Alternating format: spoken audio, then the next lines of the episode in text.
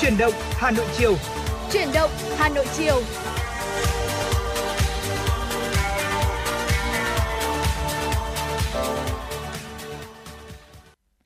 Mến chào quý vị, chào mừng quý vị đến với chuyển động Hà Nội chiều của chúng tôi ngày hôm nay. Đồng hành cùng với quý vị tại phòng thu của Đài Phát thanh và Truyền hình Hà Nội là Bảo Nhật và Bảo Trâm.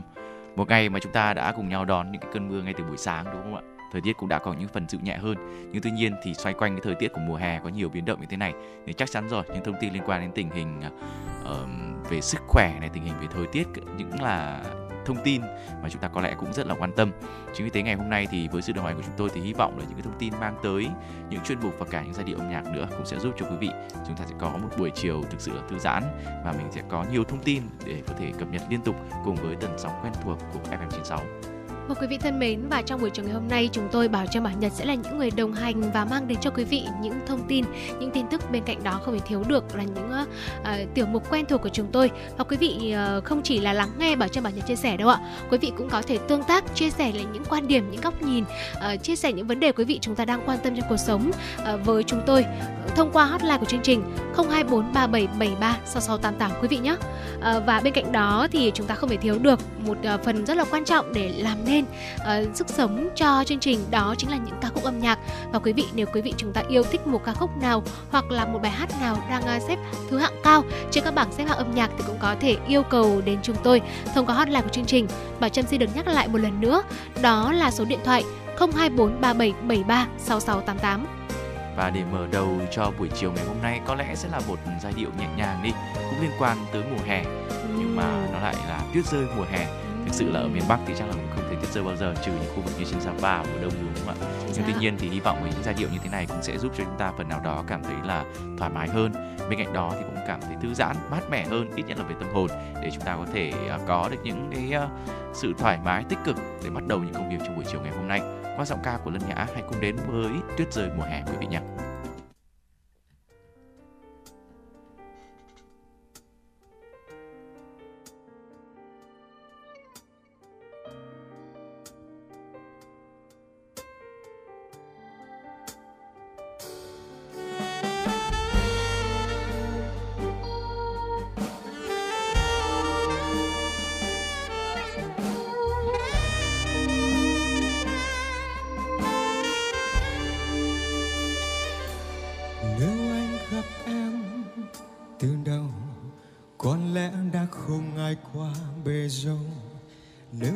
được sống.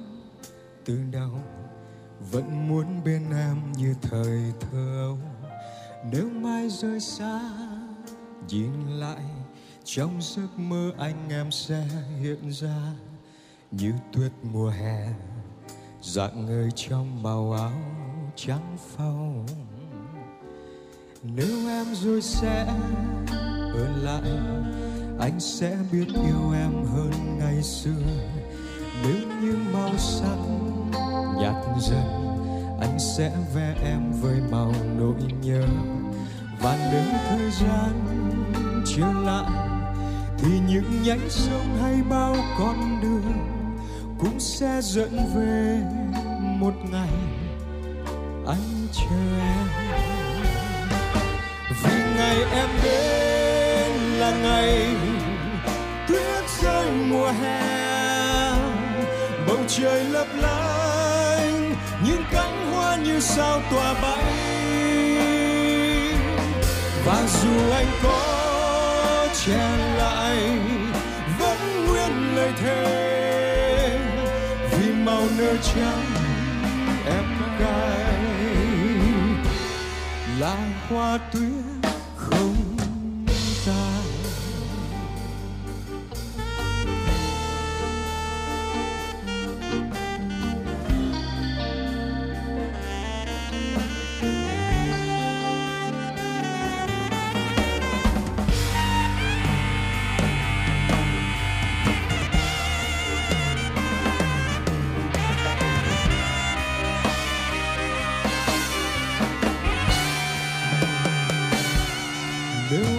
tôi sẽ quay lại.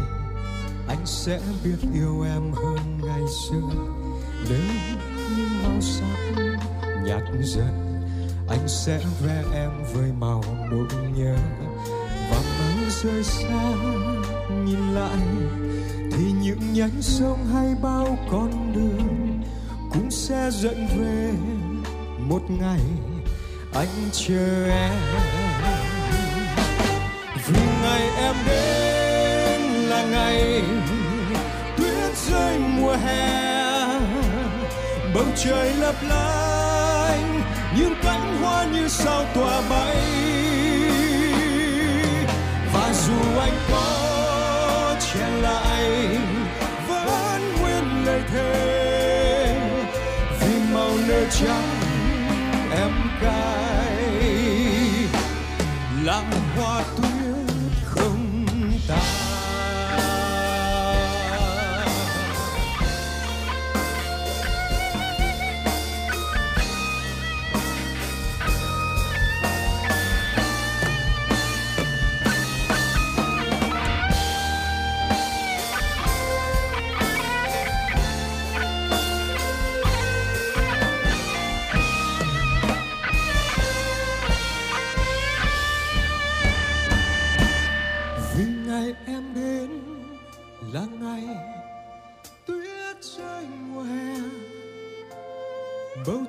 lấp lánh những cánh hoa như sao tỏa bay. Và dù anh có chen lại vẫn nguyên lời thề, vì màu nơ trắng em cài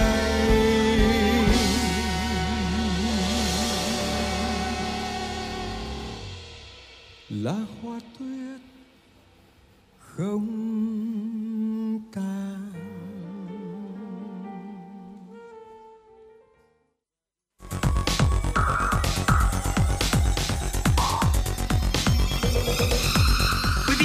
đang theo dõi kênh FM 96 MHz của đài phát thanh truyền hình Hà Nội. Hãy giữ sóng và tương tác với chúng tôi theo số điện thoại 024 3773 6688. FM 96 đồng hành trên mọi nẻo đường. Thưa quý vị, chúng ta sẽ cùng đến với những thông tin đầu tiên trong uh, chuyển động Hà Nội chiều hôm nay.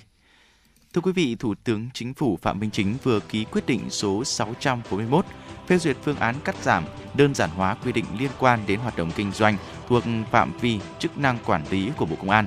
Theo quyết định thì phương án cắt giảm, đơn giản hóa quy định liên quan đến hoạt động kinh doanh thuộc phạm vi chức năng quản lý của Bộ Công an bao gồm hai lĩnh vực: lĩnh vực quản lý ngành nghề đầu tư kinh doanh có điều kiện về an ninh trật tự và lĩnh vực phòng cháy chữa cháy. Đáng chú ý, về lĩnh vực phòng cháy chữa cháy, phương án hướng đến bãi bỏ quy định nộp giấy xác nhận đủ điều kiện kinh doanh dịch vụ phòng cháy và chữa cháy của đơn vị tư vấn thiết kế về phòng cháy và chữa cháy. Đồng thời bãi bỏ quy định nộp bản sao giấy chứng nhận thẩm duyệt thiết kế, văn bản thẩm duyệt thiết kế, hồ sơ thiết kế đã được đóng dấu thẩm duyệt về phòng cháy chữa cháy trước đó. Với phương án này thì cơ quan công an tự khai thác hồ sơ quản lý. Thưa quý vị, Bộ Công Thương cho biết nhu cầu hàng hóa của thế giới giảm cũng ảnh hưởng đến kim ngạch xuất khẩu hàng hóa nguyên liệu phục vụ sản xuất đơn hàng xuất khẩu của nước ta. Kim ngạch xuất khẩu hàng hóa năm 2023 tháng 5 ước đạt hơn 26 tỷ đô la Mỹ, tăng 6,4% so với tháng trước. Trong đó, khu vực kinh tế trong nước đạt 9,31 tỷ đô la Mỹ, tăng 3,8%. Khu vực có vốn đầu tư nước ngoài đạt 17,5 tỷ đô la Mỹ, tăng 7,8%. So với cùng kỳ của năm 2022, kim ngạch nhập khẩu hàng hóa tháng 5 giảm 18,4%, trong đó so với khu vực kinh tế trong nước giảm 24,6%, khu vực có vốn đầu tư nước ngoài giảm 14,7%. Tính chung 5 tháng đầu năm 2023, kim ngạch nhập khẩu hàng hóa ước đạt hơn 126 tỷ đô la Mỹ, giảm 17,9% so với cùng kỳ năm trước. Trong đó, khu vực kinh tế trong nước đạt 43,95 tỷ đô la Mỹ, giảm 18,5%. Khu vực có vốn đầu tư nước ngoài đạt 82,42 tỷ đô la Mỹ, giảm 17,5%. Về cơ cấu hàng hóa nhập khẩu, Bộ Công Thương cho biết do những khó khăn về đơn hàng xuất khẩu nên nhu cầu nhập khẩu nhóm hàng cần nhập khẩu trong 5 tháng đầu năm 2023 ước đạt 110,9 tỷ đô la Mỹ, giảm 18,7% so với cùng kỳ của năm 2022, chiếm gần 88% tổng kim ngạch hàng hóa nhập khẩu. Cũng đến với những thông tin về chứng khoán. Chiều qua, Ủy ban Chứng khoán Nhà nước cho biết là thị trường chứng khoán đã trở thành kênh huy động vốn chung và dài hạn quan trọng cho nền kinh tế với quy mô ngày càng phát triển. Tính đến hết tháng 4 của năm 2023, mức vốn hóa thị trường cổ phiếu ba sàn HOSE, HNX, Upcom ước đạt hơn 5.000 tỷ đồng, tương đương là 60,89% GDP ước tính của năm 2022. Số lượng nhà đầu tư liên tục tăng đã góp phần đẩy mạnh thanh khoản thị trường. Số lượng tài khoản nhà đầu tư đến cuối tháng 4 của năm 2023 là trên 7 triệu tài khoản, tăng hơn 1,5 lần so với cuối năm 2022 và vượt mức 5% dân số trước 3 năm so với mục tiêu được chính phủ đưa ra trong đề án cơ cấu lại thị trường chứng khoán và bảo hiểm đến năm 2020, định hướng đến năm 2025. Ở bên cạnh đó thì hệ thống các tổ chức kinh doanh chứng khoán tiếp tục được tái cấu trúc, tăng cường quản lý, giám sát, kiểm soát chặt chẽ những hoạt động hiệu lực, hiệu quả quản lý nhà nước về chứng khoán và thị trường chứng khoán, nhất là trong hoạt động giám sát, thanh tra, cưỡng chế thực thi ngày càng được nâng cao. Và đó là một số những cái thông tin đầu tiên trong buổi chiều ngày hôm nay cũng xin được cung cấp đến cho quý vị. Bên cạnh những thông tin thì à, những chuyên mục hấp dẫn thì chúng tôi còn mang đến cho quý vị cả những yêu cầu âm nhạc nữa. Và từ rất sớm thì chúng tôi cũng đã có ghi nhận được những yêu cầu âm nhạc đến từ quý vị thính giả. Ờ, một ca khúc được thể hiện bởi ca sĩ Hà Nhi. Ờ, tôi nghĩ ca khúc này cũng rất là nhẹ nhàng và phù hợp trong buổi chiều ngày hôm nay. Ánh trăng nói hộ lòng tôi. Xin mời quý vị chúng ta sẽ cùng thư giãn.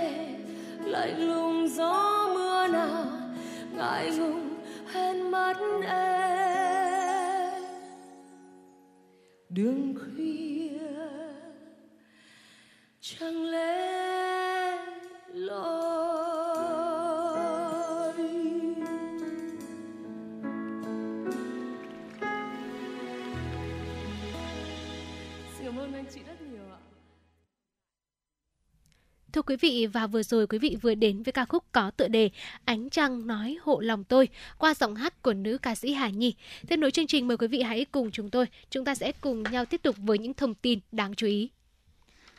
Thưa quý vị, cả nước hiện có hơn 2.700 km đề từ cấp 3 đến cấp đặc biệt, trong đó thì có gần 300 điểm sung yếu. Tình hình thời tiết nửa cuối năm nay thì dự báo những diễn biến bất thường có khả năng từ 11 cho đến 13 cơn bão. Bộ Nông nghiệp và Phát triển nông thôn yêu cầu các địa phương sẵn sàng cho công tác phòng chống thiên tai, quản lý bảo vệ đê điều và hộ đê. Cụ thể, cần ra soát sẵn sàng triển khai phương án hộ đê khi có lũ bão xảy ra, tổ chức các hội nghị tập huấn kỹ năng kỹ thuật hộ đê, phòng chống bão lũ, lũ lụt cho lực lượng chuyên trách quản lý đê điều tại 21 tỉnh thành phố, có đê từ cấp 3 đến cấp đặc biệt. Theo báo cáo của Bộ Nông nghiệp và Phát triển nông thôn, năm 2022, thiên tai đã làm 175 người thiệt mạng, mất tích. Thiệt hại về kinh tế là gần 19.500 tỷ đồng. Để đảm bảo an toàn hệ thống đê điều, Chủ tịch Ủy ban dân cấp huyện có vai trò rất quan trọng là cấp trực tiếp chỉ huy phòng ngừa, ngăn chặn, xử lý ngay những sự cố đe dọa an toàn chống lũ của đê điều. Thưa quý vị, theo Bộ Thông tin và Truyền thông, qua kết quả sơ bộ của đoàn kiểm tra, Bộ đã phát hiện những sai phạm của nền tảng TikTok tại Việt Nam. Bộ Thông tin và Truyền thông cho biết đây cũng chính là những sai phạm được Bộ nhận định ngay từ ban đầu liên quan tới vi phạm pháp luật của Việt Nam. Bên cạnh việc kiểm tra và phát hiện vi phạm, Bộ cũng đã gặp gỡ trao đổi với cộng đồng những người sáng tạo nội dung và những người có ảnh hưởng trên các nền tảng mạng xã hội, trong đó có nền tảng TikTok. Mục đích của những cuộc gặp này là để củng cố phát hiện sai phạm và xử lý chúng, dù đó là sai phạm của nền tảng xuyên biên giới hay là sai phạm của cá nhân tổ chức tại Việt Nam. Bộ Thông tin và Truyền thông cũng cho biết đoàn kiểm tra sẽ tiếp tục làm việc trong tháng 6 và công bố kết luận kiểm tra vào đầu tháng 7 này. Tại họp báo thường kỳ tháng 6 năm 2023 diễn ra chiều ngày hôm qua, Bộ Thông tin và Truyền thông cho biết là trong các ngày 15 tháng 5, 25 tháng 5 và mùng 2 tháng 6, Bộ đã tổ chức đấu giá băng tần 2.300 MHz gồm 3 khối băng tần A1 từ 2.300 đến 2.330 MHz, A2 là từ 2.330 đến 2.360 MHz và A3 là từ 2.360 đến 2.390 MHz.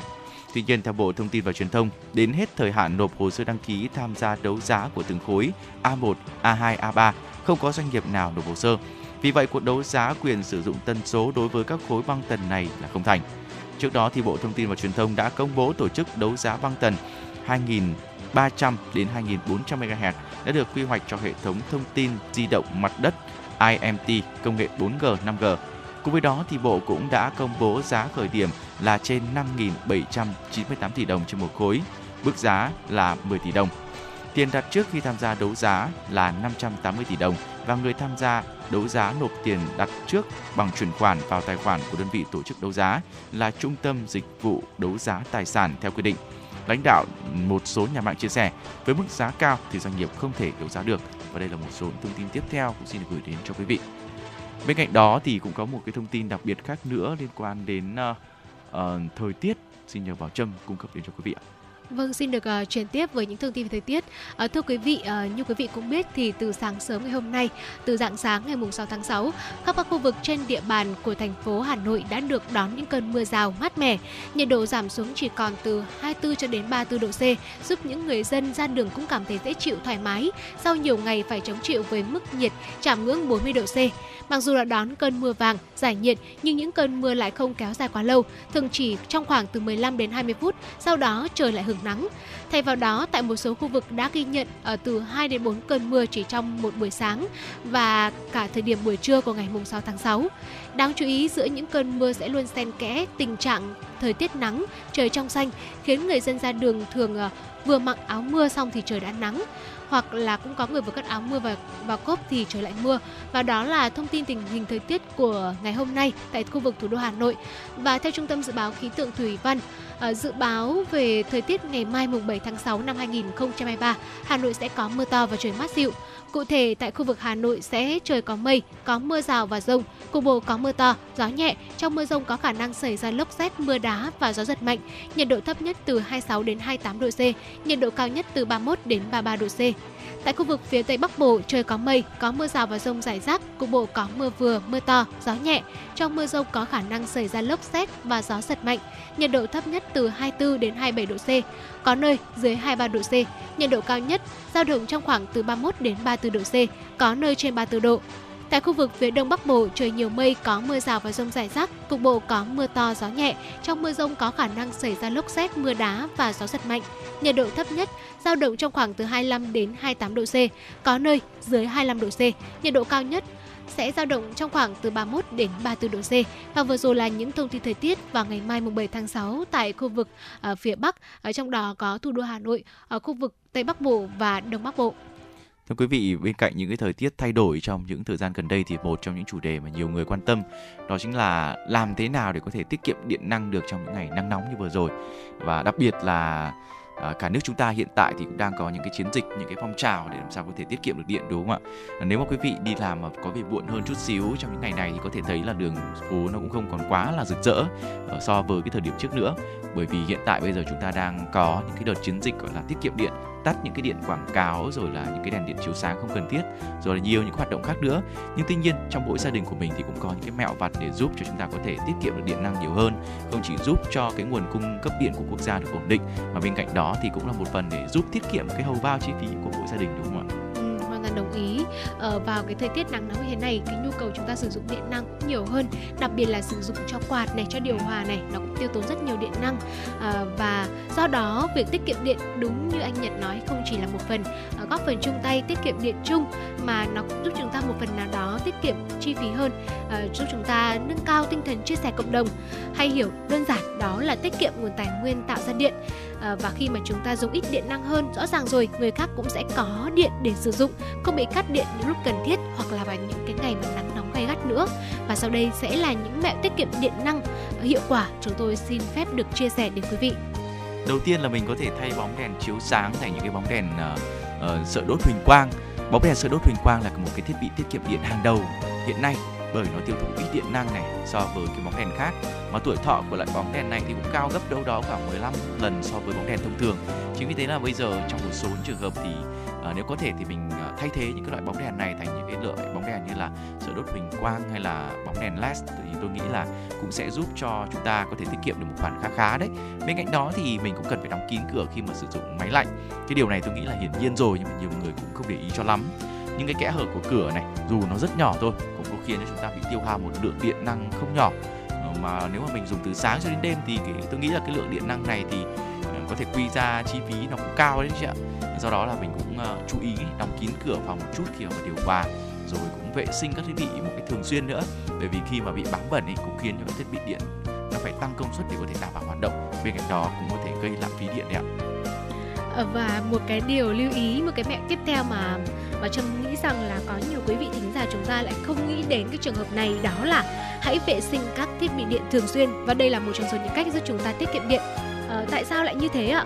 À, bởi vì là khi mà bị bám bẩn khiến các thiết bị điện phải tăng công suất để đảm bảo hoạt động gây lãng phí điện. Do đó chúng ta nên vệ sinh thật là tốt để có thể đảm bảo được là các thiết bị điện của chúng ta không phải tăng công suất và cũng một phần nào đó tiết kiệm được điện. Bên cạnh đó thì mình cũng có thể rút các đồ điện tử ra khỏi ổ khi mà không sử dụng và tắt các thiết bị điện khi mà mình ra ngoài ạ. Cáp hay là dây sạc hay là tivi để ở chế độ ngủ đều tiêu thụ một cái lượng điện năng nhất định mặc dù không quá lớn nhưng mà tuy nhiên để trong thời gian dài thì cũng khiến cho chúng ta bị uh, phung phí điện năng. Nếu mà không sử dụng mình hãy rút ra khỏi ổ cắm tắt hoàn toàn các thiết bị điện và một cách tiết kiệm đơn giản nhất mà chúng ta cũng có thể làm ngay các bạn nhỏ cũng có thể làm đó chính là tắt các thiết bị điện khi mà chúng ta ra khỏi nhà khi mà mình có những cái thói quen như thế này thì cũng có thể giúp cho ngay cả những cái thành viên nhỏ tuổi trong gia đình của mình ấy cũng có thể góp một phần nào đó trong cái công cuộc uh, tiết kiệm điện năng hơn của chúng ta. Và tiếp đến với một à, mẹo tiếp theo đó là sử dụng bộ à, điều chỉnh ánh sáng trong phòng ngủ. À, phòng ngủ là nơi mà chúng ta có thể điều chỉnh được độ sáng một cách linh hoạt nhất. À, vậy tại sao khi mà trang trí phòng ngủ dễ thương chúng ta lại không tận dụng lắp đặt một bộ điều chỉnh ánh sáng à, vừa giúp giảm điện năng tiêu thụ lại còn vừa làm đẹp cho căn phòng ngủ của mình hơn. Và một cái mẹo nữa đó là hãy lắp đặt những công tắc điện thông minh. À, tại sao lại như thế ạ? À, trả lời cho câu hỏi này thì ờ, chúng tôi cũng đã tìm được đáp án. Đó là bởi vì những thiết bị thông minh được kết nối với smartphone bằng wifi giúp chúng ta bật tắt các thiết bị điện trong nhà mà không phải đến gần chúng. Với thiết bị này chúng ta sẽ không cần phải lo lắng là khi ra ra ngoài mà chúng ta quên tắt đèn hoặc là khi mà chúng ta ra khỏi nhà vệ sinh chúng ta cũng uh, quên mất không tắt đèn trong nhà vệ sinh chẳng hạn. Và với những cái công tắc điện thông minh cũng sẽ giúp chúng ta một phần nào đó tiết kiệm được điện năng, đặc biệt là trong cái thời điểm mà ngày hè nắng nóng gay gắt như hiện nay mình cũng có thể sử dụng các uh, sản phẩm có nhãn hàng được xác nhận là thiết bị tiết kiệm điện uh, sử dụng những công nghệ như là công nghệ investor. Uh, nó cũng sẽ giúp cho chúng ta rất nhiều trong cái việc tiết kiệm điện năng hàng tháng này.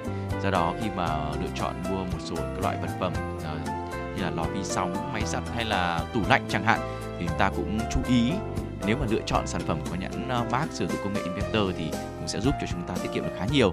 Và mình cũng có thể tận dụng tối đa nguồn sáng và gió từ môi trường tự nhiên nữa vào ban ngày thì mình có thể mở các cửa sổ và, và cửa kính ra. Ánh sáng từ mặt trời cũng sẽ giúp cho chúng ta tiết kiệm được một lượng điện khá khá và còn làm cho không gian được ấm áp hơn. À, và đây cũng là một trong những cách tiết kiệm điện khá là tốt và cho đồ điện của gia đình nhà mình cũng được hoạt động cái lâu hơn. Đặc biệt là trong những cái buổi chiều mà không đến mức quá nóng thì thôi mình cũng có thể mở ra sử dụng thêm quạt nữa. À, mình mở ra mà mình tiếp xúc với ban công một chút xíu thì tôi nghĩ là cũng rất là hợp lý đấy ạ đúng rồi. Và anh nhận biết không khi mà trong phòng ngủ của chúng ta này mà chúng ta thường xuyên đóng kín cửa để bật điều hòa phòng của mình nó cũng sẽ tạo cảm giác rất là bí. Vì vậy nên cũng hãy thường xuyên mở cửa không chỉ là tận dụng được nguồn ánh sáng đến từ tự nhiên tận dụng được uh, nguồn gió trời đâu mà nó cũng giúp căn phòng của chúng ta thoáng khí hơn và mọi người cũng cảm giác dễ chịu hơn khi mà chúng ta bước vào những giấc ngủ. Vâng và bên cạnh đó thì khi mà buổi ờ, đêm nhé thì mình cũng có thể ờ, có những cái cách tiết kiệm điện khi mà dùng máy lạnh cũng như điều hòa nữa nhiều bạn nghĩ là mình cài chế độ hẹn giờ cho điều hòa để chúng tự động tắt mở trong những ngày như thế này là một trong những biện pháp mà giảm được cái ờ, lượng điện năng một cách hiệu quả. Nhưng tuy nhiên thì chúng ta đôi khi là hơi lầm bởi vì ờ, máy lạnh cũng sẽ tiêu tốn nhiều điện hơn do phải khởi động lại liên tục. Nếu mà chúng ta cứ bật tắt liên tục thì nó cũng không hợp lý cho lắm. À, mình có thể thay thế điều hòa bằng quạt trần ạ. À, biết là quý vị có để ý không, nhưng quạt trần cũng có đủ khả năng làm mát không khí và à, thân nhiệt của cơ thể nhưng mà chỉ tiêu tốn đâu đó khoảng 10% điện năng so với điều hòa mà thôi. Vậy nên một cách tiết kiệm điện à, khác cho chúng ta là nếu mà không thực sự quá cần thiết thì mình có thể sử dụng quạt trần à, làm mát thay thế cho điều hòa. Như thế này thì cũng sẽ giúp cho chúng ta tiết kiệm được rất nhiều điện. À, và vừa rồi là chúng tôi cũng đã hướng dẫn đến quý vị một vài những cái mẹo tiết kiệm điện. Hãy cùng tiếp tục khám phá tiếp quý vị nhé. À, và lúc nãy thì bảo trâm có nhớ là anh nhật còn nhắc đến bóng đèn led đúng không ạ? Trong một cái phần mà sử dụng những cái bóng đèn. Và trong cái mẹo tiếp theo ở đây thì bảo trâm thấy rằng là uh, ở đây thì cũng có đưa ra một cái mẹo là sử dụng bóng đèn led giúp tiết kiệm điện nhiều hơn. Lý do bởi vì đèn LED là có khả năng tiết kiệm khoảng 75% năng lượng tuổi thọ, cao gấp nhiều lần so với đèn sợi đốt thông thường. Chính vì vậy, à, bạn nên thay thế toàn bộ những bóng đèn sinh hoạt trong gia đình bằng đèn LED để tiết kiệm năng lượng điện. Đặc biệt là nhà tắm, nhà vệ sinh là những nơi mà chúng ta không sử dụng nhiều. Vì thế chúng ta hoàn toàn có thể thay thế bằng đèn sợi tóc, bằng đèn LED với công suất thấp là chỉ có 50kW để chiếu sáng là đủ. Bên cạnh đó thì mình tắt tivi khi mà không sử dụng nữa quý vị có nhiều người có thói quen là không rút điện sau khi mà mình xem tivi này bởi vì nghĩ nó không tiêu hao nhiều. Nhưng mà không phải đâu ạ tivi để ở chế độ chờ ấy, thì vẫn âm thầm uh, khiến cho chúng ta bị uh, tiêu tốn nhiều điện năng hơn. Mình chỉ cần bỏ phích cắm đi cũng khi mà không sử dụng ấy, cũng giảm khá khá tiền điện dành cho gia đình mình đặc biệt là những cái chuyến mình đi xa chẳng hạn. Thì thôi mình có thể rút điện ra. Có ờ, cũng là một trong những cái cách mà giúp cho chúng ta tiết kiệm được nhiều điện hơn. Rồi là tiết kiệm uh, bằng uh, máy tính nữa. Tương tự như TV khi mà laptop hoặc là máy tính để ở chế độ sleep có nghĩa chế độ ngủ ấy, thì vẫn ngấm ngầm chạy điện để giữ cho máy hoạt động ngầm. Vì vậy nên là nếu mà không thực sự cần thiết thì chúng ta hãy tắt luôn máy tính khi mà không dùng đến trong thời gian dài. Bên cạnh đó thì cũng có thể cân nhắc thường xuyên cái việc mà giúp tăng tuổi thọ máy bền lâu và đảm bảo hệ thống chạy tốt và không chai pin bằng cách là mình cũng ờ, thường xuyên không để cái chế độ ngủ này nếu mà không thực sự cần thiết ạ. Vâng, hoàn toàn đồng ý với anh Nhật ờ, với sử dụng laptop thì bà trâm thấy rằng đa số mọi người chúng ta cũng sẽ tắt nguồn. Nhưng mà với điện thoại thì sao? Mọi người thường là chúng ta ít khi tắt nguồn lắm trừ khi mà máy của mình hết pin rồi bị sập nguồn hoặc là có một vấn đề nào đó. À, tuy nhiên như anh nhật vừa chia sẻ đó là khi mà laptop tv máy tính hay thậm chí là điện thoại à, nếu mà ở chế độ sleep thì nó vẫn sẽ chạy điện để có thể giữ được cho máy của chúng ta hoạt động ngầm. Vì vậy nên khi mà chúng ta không sử dụng uh, thiết bị này hãy để chúng được nghỉ ngơi bằng cách là chúng ta hãy tắt từ ờ, tắt từ nguồn và thậm chí là với tivi chẳng hạn quý vị chúng ta cũng nên là rút điện sau khi xem để một phần nào đó uh, giảm được uh, cái khối lượng điện năng sử dụng trong gia đình của mình và một cách nữa quý vị chúng ta có thể giảm lượng điện tiêu thụ đến từ bếp từ âm bếp ga âm. Nếu như mà gia đình của chúng ta sử dụng những loại bếp này để đun nấu chúng ta nên tắt bếp sớm vài phút để hạn chế lượng điện năng tiêu thụ mà không làm ảnh hưởng đến chất lượng của món ăn. Bởi vì lượng điện uh, lượng cái lượng nhiệt mà lưu lại ở trên bếp thì cũng đủ để làm thức ăn chín trong vài phút sau đó. Ngoài ra thì hãy thực hiện các cách vệ sinh bếp hồng ngoại bếp từ hoặc là bếp điện để có thể tăng hiệu quả nấu nướng và giảm lượng điện năng tiêu thụ. Vâng thưa quý vị, vừa rồi là một số cái à, mẹo vặt để giúp cho quý vị cũng có thể tiết kiệm điện năng hơn dành cho gia đình của mình. Thực ra mình cũng sẽ phải tùy vào từng điều kiện, từng môi trường để làm sao áp dụng được một cách à, hiệu quả nhất. Hy vọng rằng những cái lưu ý của chúng tôi cũng sẽ giúp cho quý vị phần nào đó chúng ta có thể góp thêm những cái sự à, đóng góp của mình dành cho cái công cuộc là cái phong trào tiết kiệm điện đang ờ, rất phát triển trong thời gian gần đây. Tôi thấy là các thành phố như là Hồ Chí Minh hay là Hà Nội cũng đã có những chiến dịch như thế này và đang giúp cho chúng ta hoàn thành rất tốt đúng không ạ? Và hy vọng là trong thời gian tới với những cái hành động như thế này cũng sẽ giúp cho chúng ta có thể vượt qua được mùa nắng nóng và cũng sẽ không khiến cho cái ờ, hầu bao của chúng ta bị vơi đi khi mà điện năng bị ờ, tiêu tốn nhiều đúng không ạ? Chính Rồi thì bây giờ chúng ta sẽ cùng khép lại những cái mẹo vặt này bằng giai điệu âm nhạc là những yêu cầu đến từ quý vị thính giả. Hãy cùng đến giọng ca của Thái Châu và ca khúc Phượng Hồng, một yêu cầu đến từ thính giả có số số điện thoại là 233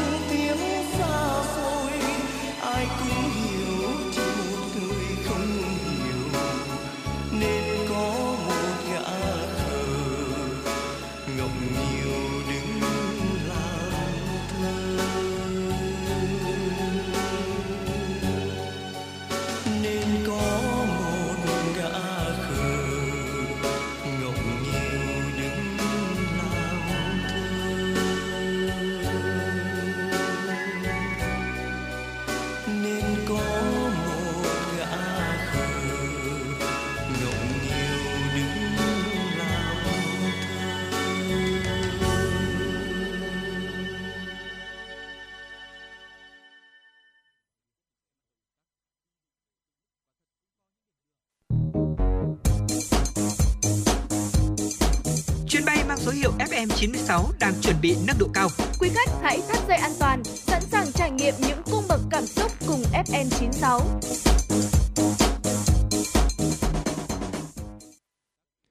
Thưa quý vị, chúng ta sẽ cùng quay trở lại với những tin tức đáng chú ý chiều nay. Quý vị thân mến, một khảo sát vừa được Trung tâm Quốc gia về Sức khỏe và Phát triển Trẻ Em Nhật Bản công bố cho thấy là riêng trong tháng 10 năm ngoái thì có tới 13% trẻ em từ tiểu học cho đến trung học phổ thông có xu hướng trầm cảm do ảnh hưởng của Covid-19. Kết quả khảo sát được thực hiện đối với khoảng 3.000 học sinh, trong đó thì có khoảng 1.900 học sinh phản hồi, cho thấy là 13% số học sinh có các triệu chứng trầm cảm từ trung bình cho đến nặng hơn cần nhập viện. Tỷ lệ này thì cao hơn so với kết quả 6% được ghi nhận trong một cuộc khảo sát năm 2020 và 11% của năm 2021. Theo trung tâm trên thì các quy định hạn chế phòng dịch với học sinh như là đeo khẩu trang, không nói chuyện trong bữa ăn được cho là những yếu tố ảnh hưởng đến sức khỏe tinh thần của trẻ. Thưa quý vị, một cuộc thử nghiệm máy bay không người lái cỡ lớn dùng để chở hàng vừa diễn ra thành công ở Bulgaria. Trong chuyến bay thử nghiệm, máy bay được điều khiển từ xa bởi hai phi công tại trạm kiểm soát dưới mặt đất. Máy bay có tên là Thiên Nga Đen, vận chuyển khoảng 350 kg hàng hóa, di chuyển quãng đường lên tới 2.500 km. Nhà sáng lập kỳ vọng công nghệ mới sẽ tạo ra một cuộc cách mạng trong lĩnh vực vận chuyển hàng hóa, giúp dịch vụ vận chuyển sẽ nhanh hơn, rẻ hơn và bền vững hơn. Liên minh châu Âu cũng đang hỗ trợ dự án này để công nghệ mới sớm được triển khai vào cuộc sống. Thành phố Yokosuka, Nhật Bản đã chính thức sử dụng ứng dụng trực tuyến ChatGPT trong các hoạt động hành chính kể từ ngày hôm qua. Sau một tháng thử nghiệm, việc sử dụng ChatGPT đã tăng hiệu quả và rút ngắn thời gian xử lý công việc hành chính ít nhất là 10 phút mỗi ngày. Các viên chức thành phố sử dụng công nghệ trí tuệ nhân tạo này để làm bản tin, tổng hợp biên bản các cuộc họp và chỉnh sửa lỗi đánh máy văn bản cũng như một số việc khác. Tuy nhiên, khoảng một nửa nhân viên chính quyền lại phản ánh rằng họ không hài lòng với tính chính xác của các nội dung mà ChatGPT tạo ra. Hiện việc sử dụng ChatGPT cũng đang gây lo ngại do dỉ thông tin cá nhân. Vào tuần trước thì Ủy ban bảo vệ thông tin cá nhân của chính phủ Nhật Bản cũng đã yêu cầu OpenAI, công ty phát triển ChatGPT, không thu thập thông tin cá nhân nhạy cảm như là hồ sơ y tế, tư pháp mà không có sự đồng thuận của người dùng. Một công ty khởi nghiệp tại Thụy Sĩ mới đây đã phát minh ra robot cứu hộ có thể vận hành dưới nước. Robot này có thể hỗ trợ các thợ lặn trong công tác cứu nạn cũng như giúp họ tránh khỏi những tình huống gây nguy hiểm đến tính mạng. Robot có tên là Tithi được trang bị máy ảnh và cảm biến âm thanh, có thể tự động hoặc được điều khiển từ xa để thực hiện công việc tìm kiếm cứu hộ dưới nước trên một khu vực rộng lớn. Phương tiện tự hành này được phát triển để sử dụng trong các môi trường đầy thách thức như là sông, kênh chảy xiết hoặc là thủy triền dâng. Robot Teddy cũng có thể mang các vật thể nặng từ 40 kg vào bờ.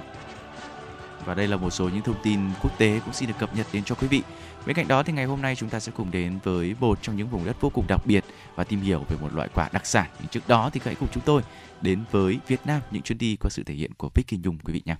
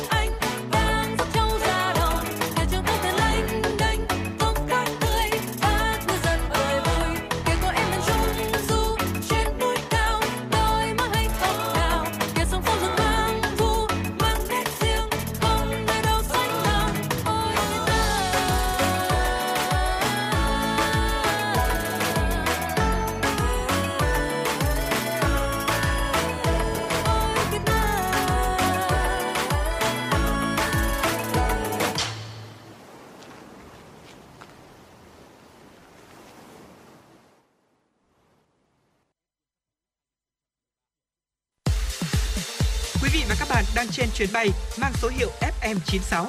Hãy thư giãn, chúng tôi sẽ cùng bạn trên mọi cung đường. Hãy giữ sóng và tương tác với chúng tôi theo số điện thoại 024 3773 6688. Vâng thưa quý vị, à, với những giai điệu của ca khúc Việt Nam những chuyến đi thì có lẽ chúng ta đã cảm thấy hứng khởi hơn dành cho chuyến du lịch online trong buổi chiều ngày hôm nay rồi đúng không ạ? Trong thời gian gần đây thì à, Bảo Trâm thấy là có cái loại quả nào mà hay xuất hiện ở trên các cung đường tuyến phố không? Ừ. Nói về những loại quả thường xuyên xuất hiện trên cung đường tuyến phố thì Bảo Trâm nghĩ là mùa hè cũng là mùa của những loại trái cây đúng, không ạ? rồi. Rất nhiều trái cây xuất hiện trên tuyến đường phố. Nhưng mà một cái loại trái cây thực sự ờ, khiến cho chúng ta cảm thấy hút mắt Ừ. cảm thấy bị hấp dẫn ngay từ những lần nhìn đầu tiên mà chỉ có mùa hè mới mang đến.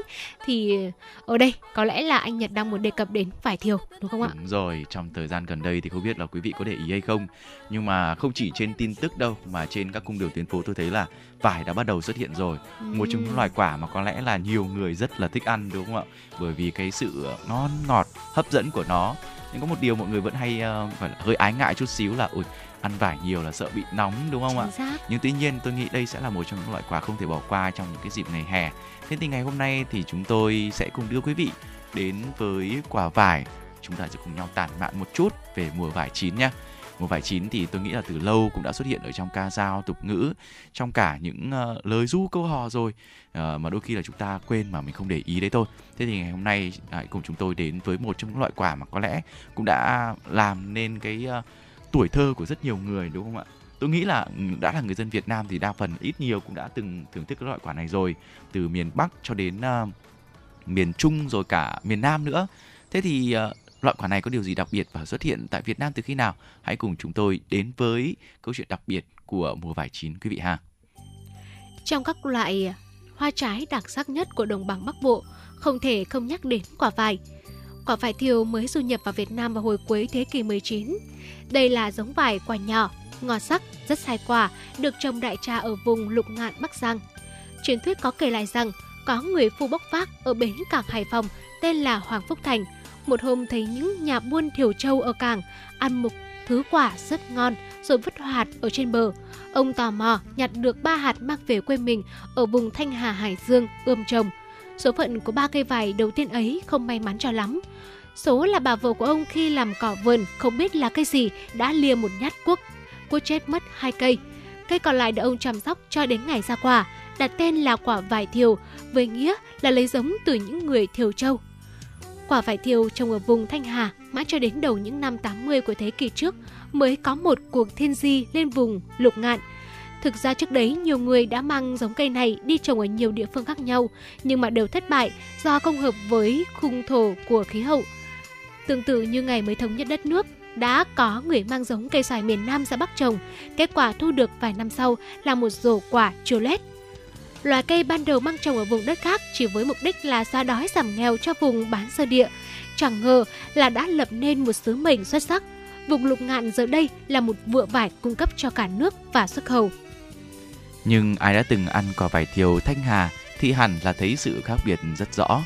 Vải thiều Thanh Hà thì năng suất thấp, mùa vải thì ngắn, chỉ chừng 2 tuần mà thôi. Mua được nó ở chợ Hà Nội là không hề dễ. Những người Hà Nội cầu kỳ đã đánh xe xuống tận Thanh Hà mà mua. Sao lại phải cầu kỳ như thế chứ? Đơn giản là bởi vì vải lục ngạn bán ở chợ Hà Nội có ngoại hình chẳng khác gì so với vải Thanh Hà.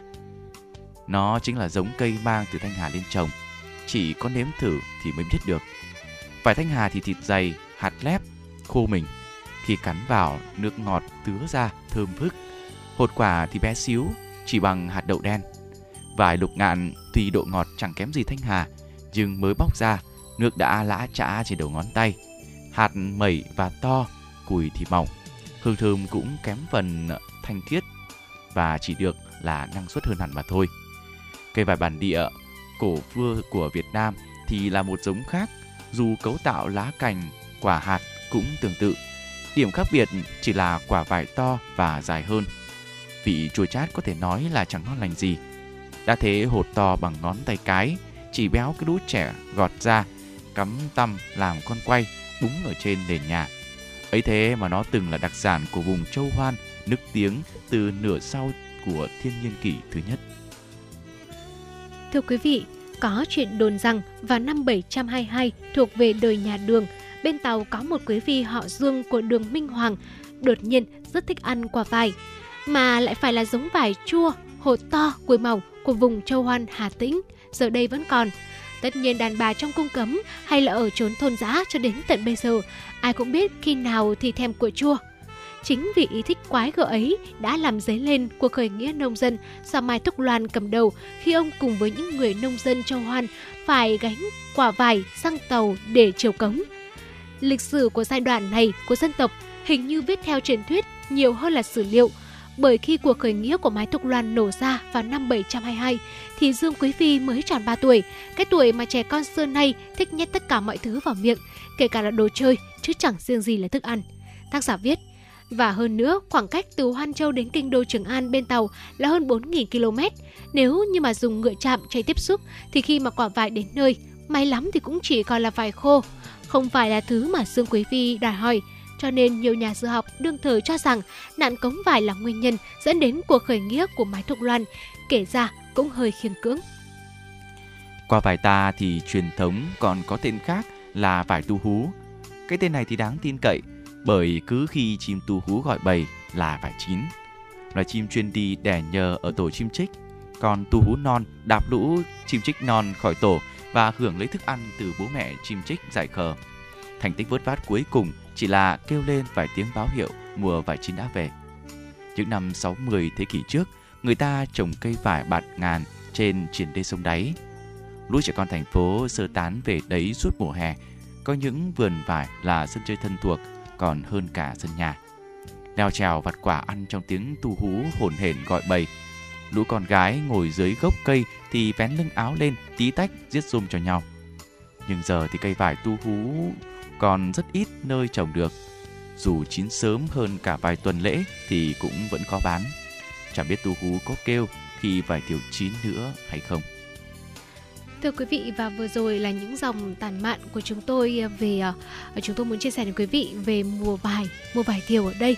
À, và thưa quý vị, bây giờ thì mùa hè, mùa vải uh, của chúng ta cũng đã uh, chớm đến rồi.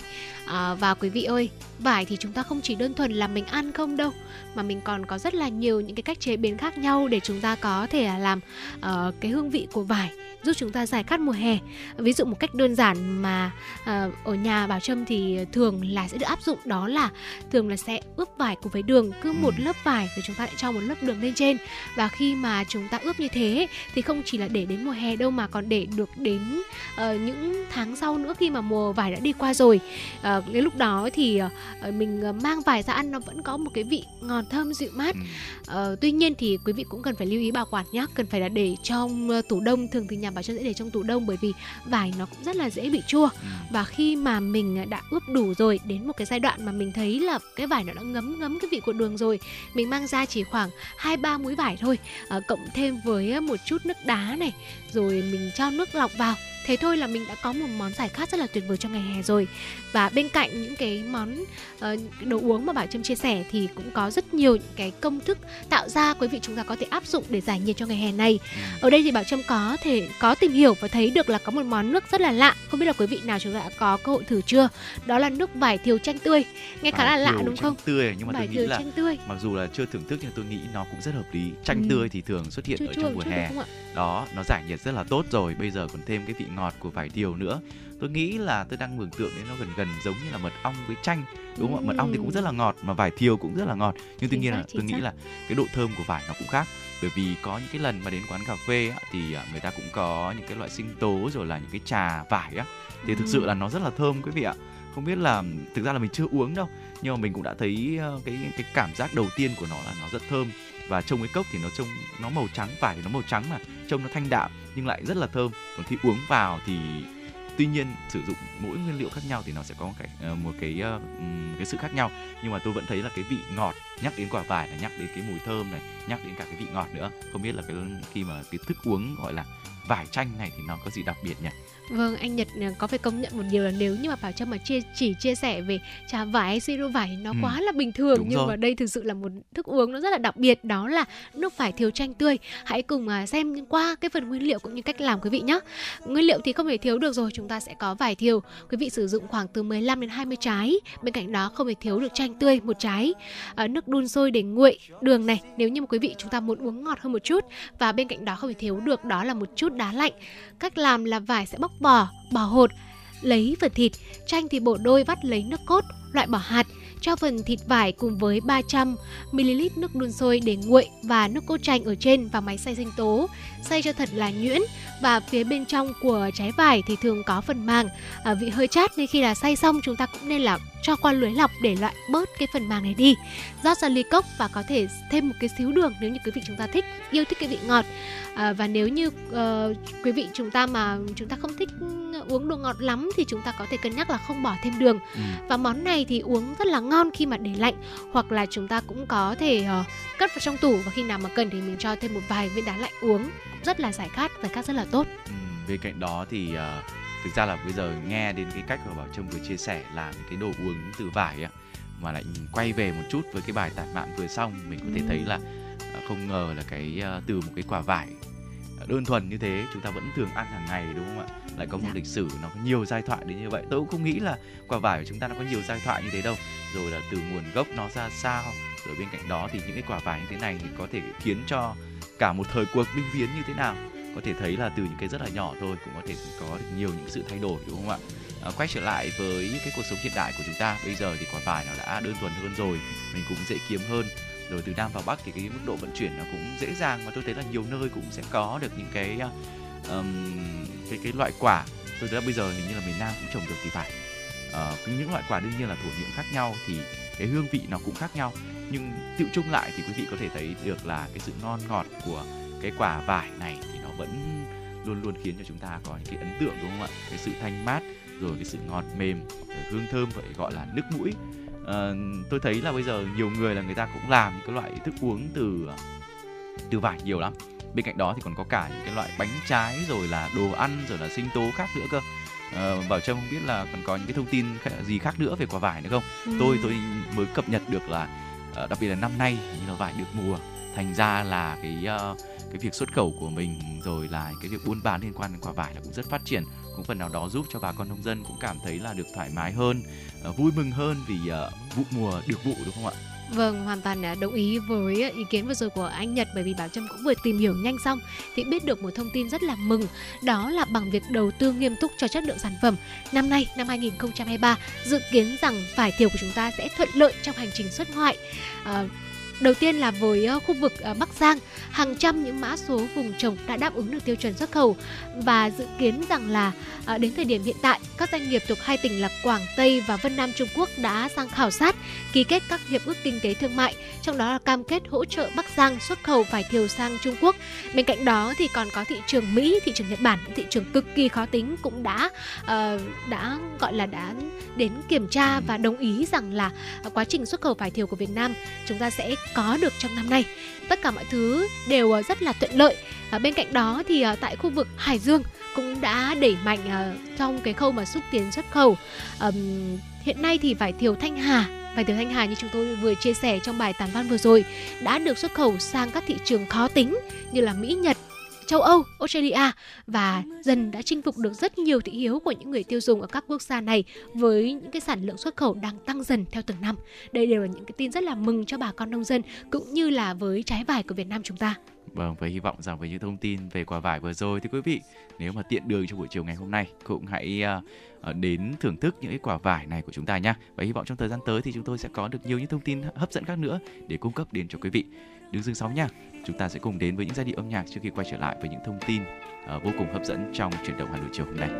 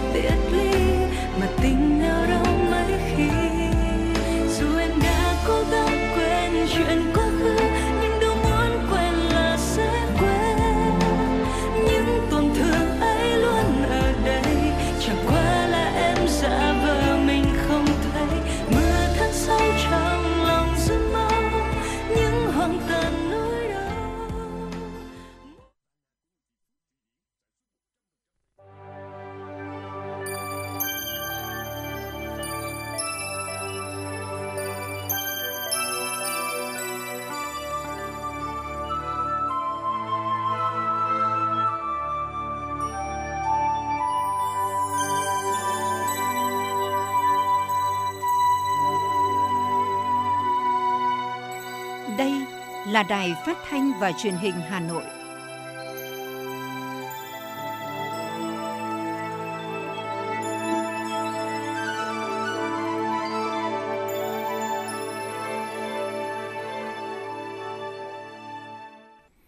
Quý vị và các bạn đang theo dõi chương trình truyền động Hà Nội chiều đang được phát trực tiếp trên tần sóng FM 96 MHz của Đài Phát thanh và Truyền hình Hà Nội. Quý vị cũng có thể theo dõi trên fanpage của chương trình là FM96 Thời sự Hà Nội và tiếp nối chương trình hôm nay sẽ là những thông tin đáng chú ý. Thưa quý vị, Thủ tướng Chính phủ Phạm Minh Chính vừa ký quyết định phê duyệt phương án cắt giảm, đơn giản hóa quy định liên quan đến hoạt động kinh doanh thuộc phạm vi chức năng quản lý của Bộ Công an. Theo quyết định, phương án cắt giảm, đơn giản hóa quy định liên quan đến hoạt động kinh doanh thuộc phạm vi chức năng quản lý của Bộ Công an gồm hai lĩnh vực, lĩnh vực quản lý ngành nghề đầu tư kinh doanh có điều kiện về an ninh trật tự và lĩnh vực phòng cháy chữa cháy. Đáng chú ý về lĩnh vực phòng cháy chữa cháy, phương án hướng đến bãi bỏ quy định nộp giấy xác nhận đủ điều kiện kinh doanh dịch vụ phòng cháy và chữa cháy của đơn vị tư vấn thiết kế về phòng cháy và chữa cháy. Đồng thời, bãi bỏ quy định nộp bản sao, giấy chứng nhận thẩm duyệt thiết kế, văn bản thẩm duyệt thiết kế, hồ sơ thiết kế đã được đóng dấu thẩm duyệt về phòng cháy chữa cháy trước đó. Với phương án này, cơ quan công an tự khai thác hồ sơ quản lý. Quyết định nêu rõ, chính phủ giao Bộ Công an và các bộ ngành có liên quan trong phạm vi thẩm quyền có trách nhiệm triển khai thực hiện theo đúng nội dung và thời hạn quy định tại phương án cắt giảm, đơn giản hóa quy định liên quan đến hoạt động kinh doanh đã được Thủ tướng Chính phủ thông qua tại quyết định này. Trong quá trình triển khai thực hiện, Bộ Công an chủ động phát hiện và kịp thời sửa đổi, bổ sung, thay thế hoặc bãi bỏ hủy bỏ các quy định có liên quan thuộc thẩm quyền. Từ đầu năm đến nay, cả nước ghi nhận gần 9.000 trường hợp mắc tay chân miệng, trong đó có 3 trường hợp tử vong. Trước tình hình dịch bệnh có xu hướng tăng nhanh, Bộ Y tế yêu cầu các địa phương tăng cường phòng chống tay chân miệng. Cụ thể, cần tập trung phòng chống dịch bệnh ở các khu vực có số ca mắc cao, có nguy cơ bùng phát dịch. Các địa phương cần theo dõi, giám sát chặt chẽ tình hình dịch bệnh, phát hiện sớm và xử lý kịp thời các ổ dịch mới phát sinh, lấy mẫu xét nghiệm xác định tác nhân gây bệnh, củng cố đội ngũ chống dịch cơ động nhằm kịp thời điều tra, xử lý ổ dịch và hỗ trợ tuyến dưới khi cần thiết. Trong điều trị bệnh tay chân miệng, các bệnh viện cần có phác đồ điều trị và phân ra các cấp độ bệnh để tùy theo độ nào để sử dụng loại thuốc và can thiệp tương ứng. Đối với các ca nặng sẽ sử dụng phenobarbital truyền tĩnh mạch và gamma globulin truyền tĩnh mạch. Hiện các bệnh viện đã dự trữ đủ hai loại thuốc này, nhưng cần bổ sung thêm trong trường hợp số ca tăng lên. Đơn vị kiểm soát dịch cần dự báo và đánh giá tình hình dịch bệnh tay chân miệng đúng. Các phụ huynh thì cần phát hiện sớm các dấu hiệu bệnh của con mình. Thông tin từ Cục Quản lý Dược Bộ Y tế, dự kiến trong tháng 7 sẽ có thuốc Phenobarbital nhập khẩu điều trị bệnh tay chân miệng. Hiện nay thì có 13 thuốc chứa immunoglobulin miễn dịch được cấp giấy đăng ký lưu hành còn hiệu lực tại Việt Nam. Đây là, là hai loại thuốc chuyên điều trị bệnh tay chân miệng. Thưa quý vị, sáng nay theo tin từ Bệnh viện Trung ương Quân đội 108, hiện tại tình hình sức khỏe của hai bố con trong vụ ngạt khí khi ngủ trong xe ô tô để tránh nóng đã ổn định, tiếp tục được theo dõi và ra viện trong thời gian tới. Trước đó, Bệnh viện Trung ương Quân đội 108 tiếp nhận hai bệnh nhân chuyển tuyến đến từ Bệnh viện Kiến An Hải Phòng trong tình trạng suy hô hấp sau khi ngủ trong ô tô. Theo thông tin người nhà cung cấp, khi nhà mất điện, ba bố con người Hải Phòng đã nổ máy ô tô trong gara để nằm ngủ tránh nóng. Đến khi gia đình phát hiện, con gái đầu đã tử vong vì ngạt khí. Người bố và con gái thứ hai đang hôn mê đã được cấp cứu tại Bệnh viện Kiến An, Hải Phòng, sau đó chuyển tới Bệnh viện Trung ương Quân đội 108 trong tình trạng suy hô hấp, trụy mạch, phải thở máy, thuốc vận mạch. Sau hơn một ngày được hồi sức tích cực, tình trạng chung của hai bố con đã cải thiện, ý thức tỉnh táo đã được rút ống nội khí quản, cắt các thuốc vận mạch. Hiện tại tình trạng của hai bố con ổn định, tiếp tục được theo dõi và ra viện trong thời gian tới. Tiến sĩ bác sĩ Lê Lan Phương lưu ý, trong trường hợp phát hiện người hôn mê trong xe ô tô nghi ngờ sang ngạt khí, cần mở hết các cửa để không khí tràn vào, nhanh chóng đưa nạn nhân ra khu vực thoáng khí, hỗ trợ hô hấp và hô hấp nhân tạo. Sau đó chuyển nạn nhân đến cơ sở y tế gần nhất để được hỗ trợ. Cơ hội sống của nạn nhân bị ngạt khí phụ thuộc vào thời gian được đưa tới bệnh viện. Thưa quý vị, và qua sự việc đáng tiếc ở trên, các bác sĩ cảnh báo việc ngủ trong xe ô tô sẽ luôn tiềm ẩn nguy cơ tử vong, nhất là trong tình hình nắng nóng kéo dài, cắt điện luân phiên như hiện nay. Theo bạn, thứ gì tạo nên sự tự tin cho chúng ta khi nói chuyện? Cách ăn nói hay là ngôn ngữ cơ thể? Với tôi, đó là nụ cười. Cảm ơn các bác sĩ của nhà khoa Quang Hưng đã giúp tôi có được bí quyết chinh phục người mình thích. một nụ cười tự nhiên và rạng rỡ. Thật chẳng ngờ, nhà khoa Quang Hưng đã giúp tôi hoàn thiện mình, trở nên tự tin hơn mỗi khi giao tiếp với đối tác, khách hàng với một nụ cười đầy rạng rỡ và thu hút. Nhà khoa Quang Hưng đã tiếp thêm tự tin cho những nụ cười thêm tươi. Sứ mệnh tiếp thêm tự tin cho nụ cười. Nhà khoa Quang Hưng tin cậy điểm 10 Thay đổi bản thân nâng tầm giá trị mỗi người. Tới ngay nhà khoa Quang Hưng đây. Tư vấn chăm sóc tận tình. Y bác sĩ chuyên môn cao thấu hiểu tâm tình. Thiết bị hiện đại phục vụ hết mình. Tới ngay nhà khoa Quang Hưng để tự tin là chính mình. Hiện nay, Nha khoa Quang Hưng đang có chương trình thăm khám và điều trị miễn phí các bệnh răng miệng cho trẻ em dưới 12 tuổi. Hãy ghé ngay Nha khoa Quang Hưng tại số 4 lô A32, cổng chào khu đô thị Gelesimco A, An Khánh, Hoài Đức, Hà Nội hoặc số 150 Phan Đình Phùng, thị trấn Phùng hay ngã ba chợ Tân Lập, Đan Phượng. Chi tiết liên hệ 024 777 06699 hoặc truy cập website nha khoa quang hưng.com. Thưa quý vị và các bạn, suy giảm kinh tế toàn cầu, sức mua từ thị trường nhập khẩu thấp cùng nhiều khó khăn trong nước tạo tác động kép khiến sản xuất công nghiệp quý 1 của năm 2023 giảm so với cùng kỳ năm trước. Thực tế này đặt ra yêu cầu các bộ ngành địa phương, doanh nghiệp phải theo sát tình hình thị trường, kịp thời gỡ khó cho sản xuất kinh doanh, tập trung nâng giá trị gia tăng cho sản xuất công nghiệp. Đã có 48 địa phương có chỉ số sản xuất công nghiệp IIP tăng và 15 địa phương có chỉ số sản xuất công nghiệp giảm trong quý 1 năm 2023 so với cùng kỳ năm trước.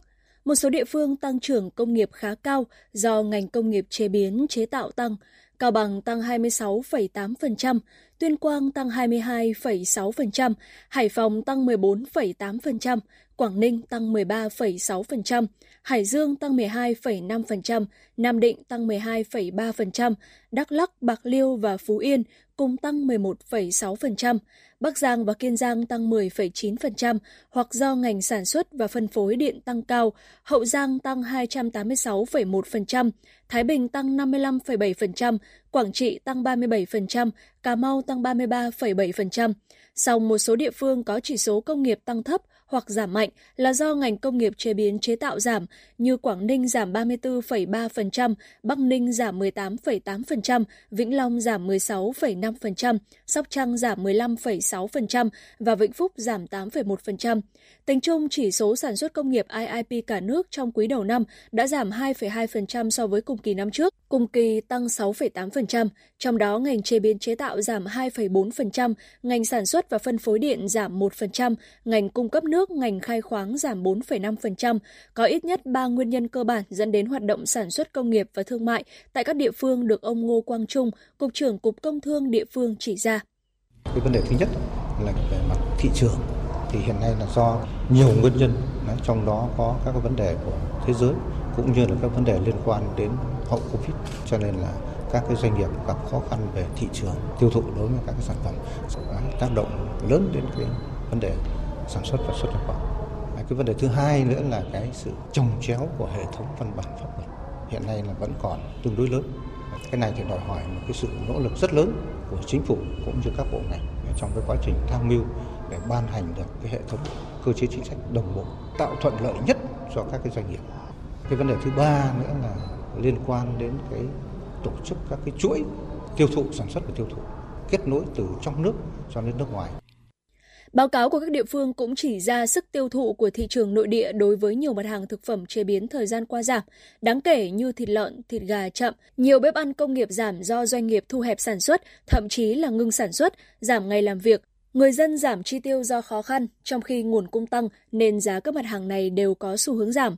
Từ khó khăn trong hoạt động xuất khẩu, của các địa phương dẫn đến kim ngạch hàng hóa xuất khẩu quý 1 cả nước chỉ đạt 79,17 tỷ đô la Mỹ, giảm 11,9% so với cùng kỳ, cùng kỳ tăng 14,4%, trong khi đó khu vực doanh nghiệp trong nước giảm mạnh hơn, giảm 17,4% so với khu vực có vốn đầu tư nước ngoài, giảm 10%, cho thấy những khó khăn của các doanh nghiệp trong nước trong việc khôi phục sản xuất kinh doanh và đẩy mạnh xuất khẩu. Các địa phương đồng loạt đề xuất cơ quan quản lý hỗ trợ tiếp cận, tìm kiếm thị trường xuất khẩu, Đánh giá cao nỗ lực của các địa phương, doanh nghiệp và đồng thuận với nhiều cơ chế chính sách của các bộ ngành, chính sách tháo gỡ vốn, giảm lãi suất của Ngân hàng Nhà nước, Bộ trưởng Bộ Công Thương Nguyễn Hồng Diên chỉ ra nhiều khó khăn trong thời gian tới, ngành công thương cũng như các địa phương doanh nghiệp phải đối mặt, đồng thời nhấn mạnh nhiều giải pháp cần phải làm ngay từ các cấp ngành địa phương đến doanh nghiệp người dân.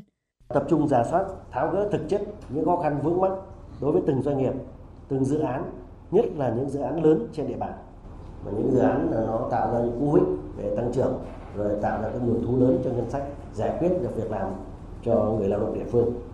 Tiếp tục đơn giản hóa các thủ tục hành chính đẩy mạnh ứng dụng công nghệ thông tin trong thực thi chức trách nhiệm vụ của mình đặc biệt là trong lĩnh vực công thương. Nghiên cứu ban hành cơ chế chính sách địa phương hoặc là tiếp tục đề xuất với trung ương để ban hành những cơ chế chính sách tầm quốc gia để gỡ khó cho doanh nghiệp và thu hút đầu tư, nhất là cái đầu tư dân doanh. Để hoàn thành mục tiêu năm 2023 là một trong những năm động lực thực hiện kế hoạch 5 năm 2021-2025, Bộ Công Thương cũng đề nghị Ủy ban Nhân dân các tỉnh, thành phố trực thuộc Trung ương, đặc biệt là các sở công thương, các đơn vị thuộc Bộ Công Thương, khẩn trương hoàn thiện các đề án chiến lược, kế hoạch phát triển công nghiệp, thương mại địa phương để kịp thời tích hợp trong quy hoạch tỉnh và quy hoạch ngành quốc gia. Ngoài ra đẩy nhanh tiến độ trình thẩm định phê duyệt quy hoạch tỉnh, thành phố, làm cơ sở quan trọng cho việc triển khai các dự án lớn nhỏ trên địa bàn, các đơn vị cần tập trung giả soát, tháo gỡ thực chất những khó khăn vướng mắc đối với từng doanh nghiệp, dự án, nhất là doanh nghiệp dự án lớn trên địa bàn, từ đó nghiên cứu ban hành cơ chế chính sách địa phương và đề xuất Trung ương ban hành cơ chế chính sách quốc gia để gỡ khó cho doanh nghiệp và thu hút đầu tư, nhất là vốn dân doanh. Các địa phương tăng cường chỉ đạo tháo gỡ khó khăn để đẩy nhanh tiến độ thực hiện các dự án bất động sản, đầu tư công trên địa bàn, tạo động lực dư địa để các ngành lĩnh vực liên quan phát triển, đồng thời quán triệt triển khai thực hiện các nhiệm vụ giải pháp đã nêu trong đề án xuất khẩu chính ngạch để triển khai mở, tận dụng thị trường cho hàng hóa địa phương. Thưa quý vị, chuyển động Hà Nội chiều xin được tiếp tục với những thông tin đáng chú ý. 10,86 tỷ đô la Mỹ là số vốn đầu tư trực tiếp nước ngoài FDI đăng ký đổ vào Việt Nam sau 5 tháng đầu năm, chỉ còn giảm 7,3% so với cùng kỳ năm trước. Con số trên tương đối khả quan trong bối cảnh dòng vốn đầu tư ra nước ngoài trên toàn cầu bị thu hẹp sau khi Fed liên tục tăng lãi suất thời gian vừa qua. Đáng chú ý, vốn đăng ký mới còn tăng mạnh gần 28% so với cùng kỳ, đạt 5,26 tỷ đô la Mỹ. Việc tốc độ tăng số dự án mới lớn hơn tốc độ tăng tổng vốn đầu tư cho thấy các nhà đầu tư nước ngoài quy mô nhỏ và vừa tiếp tục quan tâm tin tưởng vào môi trường đầu tư của Việt Nam và đưa ra các quyết định đầu tư mới. Thủ tướng Chính phủ Phạm Minh Chính mới đây đã ký ban hành chỉ thị số 14 về một số nhiệm vụ giải pháp nâng cao hiệu quả đầu tư nước ngoài trong giai đoạn mới, trong đó, Thủ tướng yêu cầu các bộ ngành địa phương chuẩn bị các điều kiện tạo thuận lợi cho thu hút đầu tư và sản xuất kinh doanh, nâng cao hiệu lực hiệu quả quản lý nhà nước trong lĩnh vực đầu tư nước ngoài, tăng cường công tác kiểm tra, giám sát, đánh giá, xúc tiến các hoạt động đầu tư. Sáng nay, giá vàng trong nước bật tăng mạnh cùng đà tăng với giá vàng thế giới. Cụ thể, lúc 9 giờ giá vàng SJC tại thị trường Hà Nội được công ty vàng bạc đá quý Sài Gòn niêm yết ở mức là 66,65 đến 67,25 triệu đồng trên một lượng mua vào và bán ra, tăng 250.000 đồng trên một lượng ở chiều mua vào và chiều bán ra so với phiên giao dịch ngày hôm qua. Tương tự tại công ty vàng bạc đá quý Phú Quý, niêm yết giá vàng SJC ở mức là 66,6 và 67,2 triệu đồng trên một lượng mua vào và bán ra, tăng 150.000 đồng trên một lượng cả chiều mua vào và bán ra so với phiên giao dịch ngày hôm qua. Trên thị trường thế giới, lúc 8 giờ sáng nay theo giờ Việt Nam, giá vàng thế giới giao dịch ở mức 1.959 đô la Mỹ trên một ounce, tăng 10 đô la Mỹ trên một ounce so với ngày hôm qua. Theo thông tin từ lãnh đạo đội cảnh sát giao thông đường bộ số 14, phòng cảnh sát giao thông thành phố Hà Nội, vào khoảng 9 giờ sáng ngày 6 tháng 6 ngày hôm nay, trên vành đai 3 trên cao, chiều từ khuất Duy Tiến đi Pháp Vân, đoạn ngang qua tòa nhà Eco Green City 286 Nguyễn Diền đã xảy ra va chạm giao thông giữa ô tô đầu kéo mang biển kiểm soát 15H kéo theo rơ móc do tài xế TVT sinh năm 1984 trú tại Nam Định điều khiển với lan can đường khiến giao thông bị ùn tắc. Lãnh đạo đội cảnh sát giao thông số 14 cho hay, vào thời điểm trên do trời mưa to, đường trơn nên xe ô tô đầu kéo đã tự hút vỡ lan can đường trên cao. Rất may vụ việc không gây thiệt hại về người. Ô tô bị hư hỏng nhẹ, khoảng 1 mét lan can cầu bị hút vỡ. Sau khi xảy ra vụ việc, chúng tôi đã cử cán bộ lên điều tiết phân luồng giao thông, phối hợp xử lý nhanh vụ việc và thông đường ngay sau đó. Theo lãnh đạo đội cảnh sát giao thông số 14, sau va chạm mạnh, khoảng một mét lan can đường trên cao bị vỡ, trơ khung. Một số mảnh bê tông bị văng xuống đường vành đai 3 dưới thấp. Rất may những mảnh vỡ này không trúng người đi đường phía dưới. Đến khoảng 10 giờ, vụ việc được giải quyết xong, giao thông được phân luồng di chuyển dễ dàng hơn. Lực lượng chức năng tiến hành đánh giá và khắc phục phần lan can bị hư hỏng. Hiện vụ việc đang tiếp tục được điều tra, làm rõ. Ngày hôm qua, Công an quận Nam Từ Liêm thông tin về vụ hỏa hoạn tại gara chăm sóc xe hơi xảy ra vào tối hôm qua trên địa bàn. Qua thống kê, 8 xe ô tô bị hư hỏng, nhiều đồ vật có giá trị khác bị lửa thiêu rụi. Theo công an quận Nam Từ Liêm, vào hồi 17 giờ 53 phút ngày 5 tháng 6, nhận được tin báo cháy tại trung tâm chăm sóc xe hơi K Plus thuộc công ty cổ phần thương mại dịch vụ K Plus Việt Nam, số 318 đường Nguyễn Văn Giáp, phường Cầu Diễn, quận Nam Từ Liêm, Hà Nội, do ông NNV sinh năm 1987 là giám đốc. Khu vực bị cháy được xác định là khu nhà xưởng 1 tầng rộng hơn 300 m2 với tường gạch lửng, phía trên quây tôn vì kèo, mái lợp tôn. Đám cháy rộng khoảng hơn 200 m2, nhà trọ bên cạnh bị cháy lan 100 m2. Đội cảnh sát phòng cháy chữa cháy và cứu nạn cứu hộ công an quận Nam Từ Liêm xuất một xe chỉ huy, hai xe chữa cháy, một xe cứu nạn cứu hộ. Đội cảnh sát phòng cháy chữa cháy và cứu nạn cứu hộ công an quận Bắc Từ Liêm xuất hai xe chữa cháy, một xe tét. Tại hiện trường, lực lượng chức năng đã phối hợp triển khai 4 lăng bê phun nước dập tắt đám cháy. Sau đó các lực lượng đã bàn giao hiện trường cho công an phường Cầu Diễn bảo vệ để thống kê thiệt hại về tài sản. Vụ việc đang được cơ quan liên quan điều tra làm rõ. Theo bạn, thứ gì tạo nên sự tự tin cho chúng ta khi nói chuyện? Cách ăn nói hay là ngôn ngữ cơ thể? Với tôi, đó là nụ cười. Cảm ơn các bác sĩ của nhà khoa Quang Hưng đã giúp tôi có được bí quyết chinh phục người mình thích một nụ cười tự nhiên và rạng rỡ. Thật chẳng ngờ, nhà khoa Quang Hưng đã giúp tôi hoàn thiện mình, trở nên tự tin hơn mỗi khi giao tiếp với đối tác, khách hàng với một nụ cười đầy rạng rỡ và thu hút. Nhà khoa Quang Hưng đã tiếp thêm tự tin cho những nụ cười thêm tươi. Sứ mệnh tiếp thêm tự tin cho nụ cười Nhà khoa Quang Hưng tin cậy điểm 10 Thay đổi bản thân nâng tầm giá trị mỗi người Tới ngay nhà khoa Quang Hưng đây Tư vấn chăm sóc tận tình Y bác sĩ chuyên môn cao thấu hiểu tâm tình Thiết bị hiện đại phục vụ hết mình Tới ngay nhà khoa Quang Hưng để tự tin là chính mình Hiện nay, Nha khoa Quang Hưng đang có chương trình thăm khám và điều trị miễn phí các bệnh răng miệng cho trẻ em dưới 12 tuổi. Hãy ghé ngay Nha khoa Quang Hưng tại số 4 lô A32, cổng chào khu đô thị Gelesimco A, An Khánh, Hoài Đức, Hà Nội hoặc số 150 Phan Đình Phùng, thị trấn Phùng hay ngã ba chợ Tân Lập, Đan Phượng. Chi tiết liên hệ 024 777 06699 hoặc truy cập website nha khoa quang hưng.com.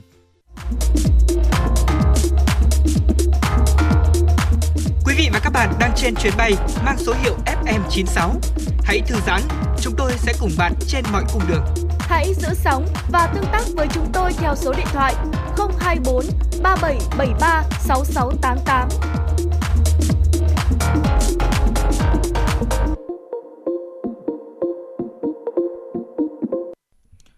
Thưa quý vị và các bạn, tình hình xuất khẩu trong những tháng còn lại của năm 2023 được dự báo là vô cùng khó khăn đối với các doanh nghiệp khi đơn hàng giảm sút mạnh, thậm chí là không có đơn hàng. Nhiều doanh nghiệp đang đối diện với nguy cơ phá sản nếu không sớm thích ứng được với tình hình mới.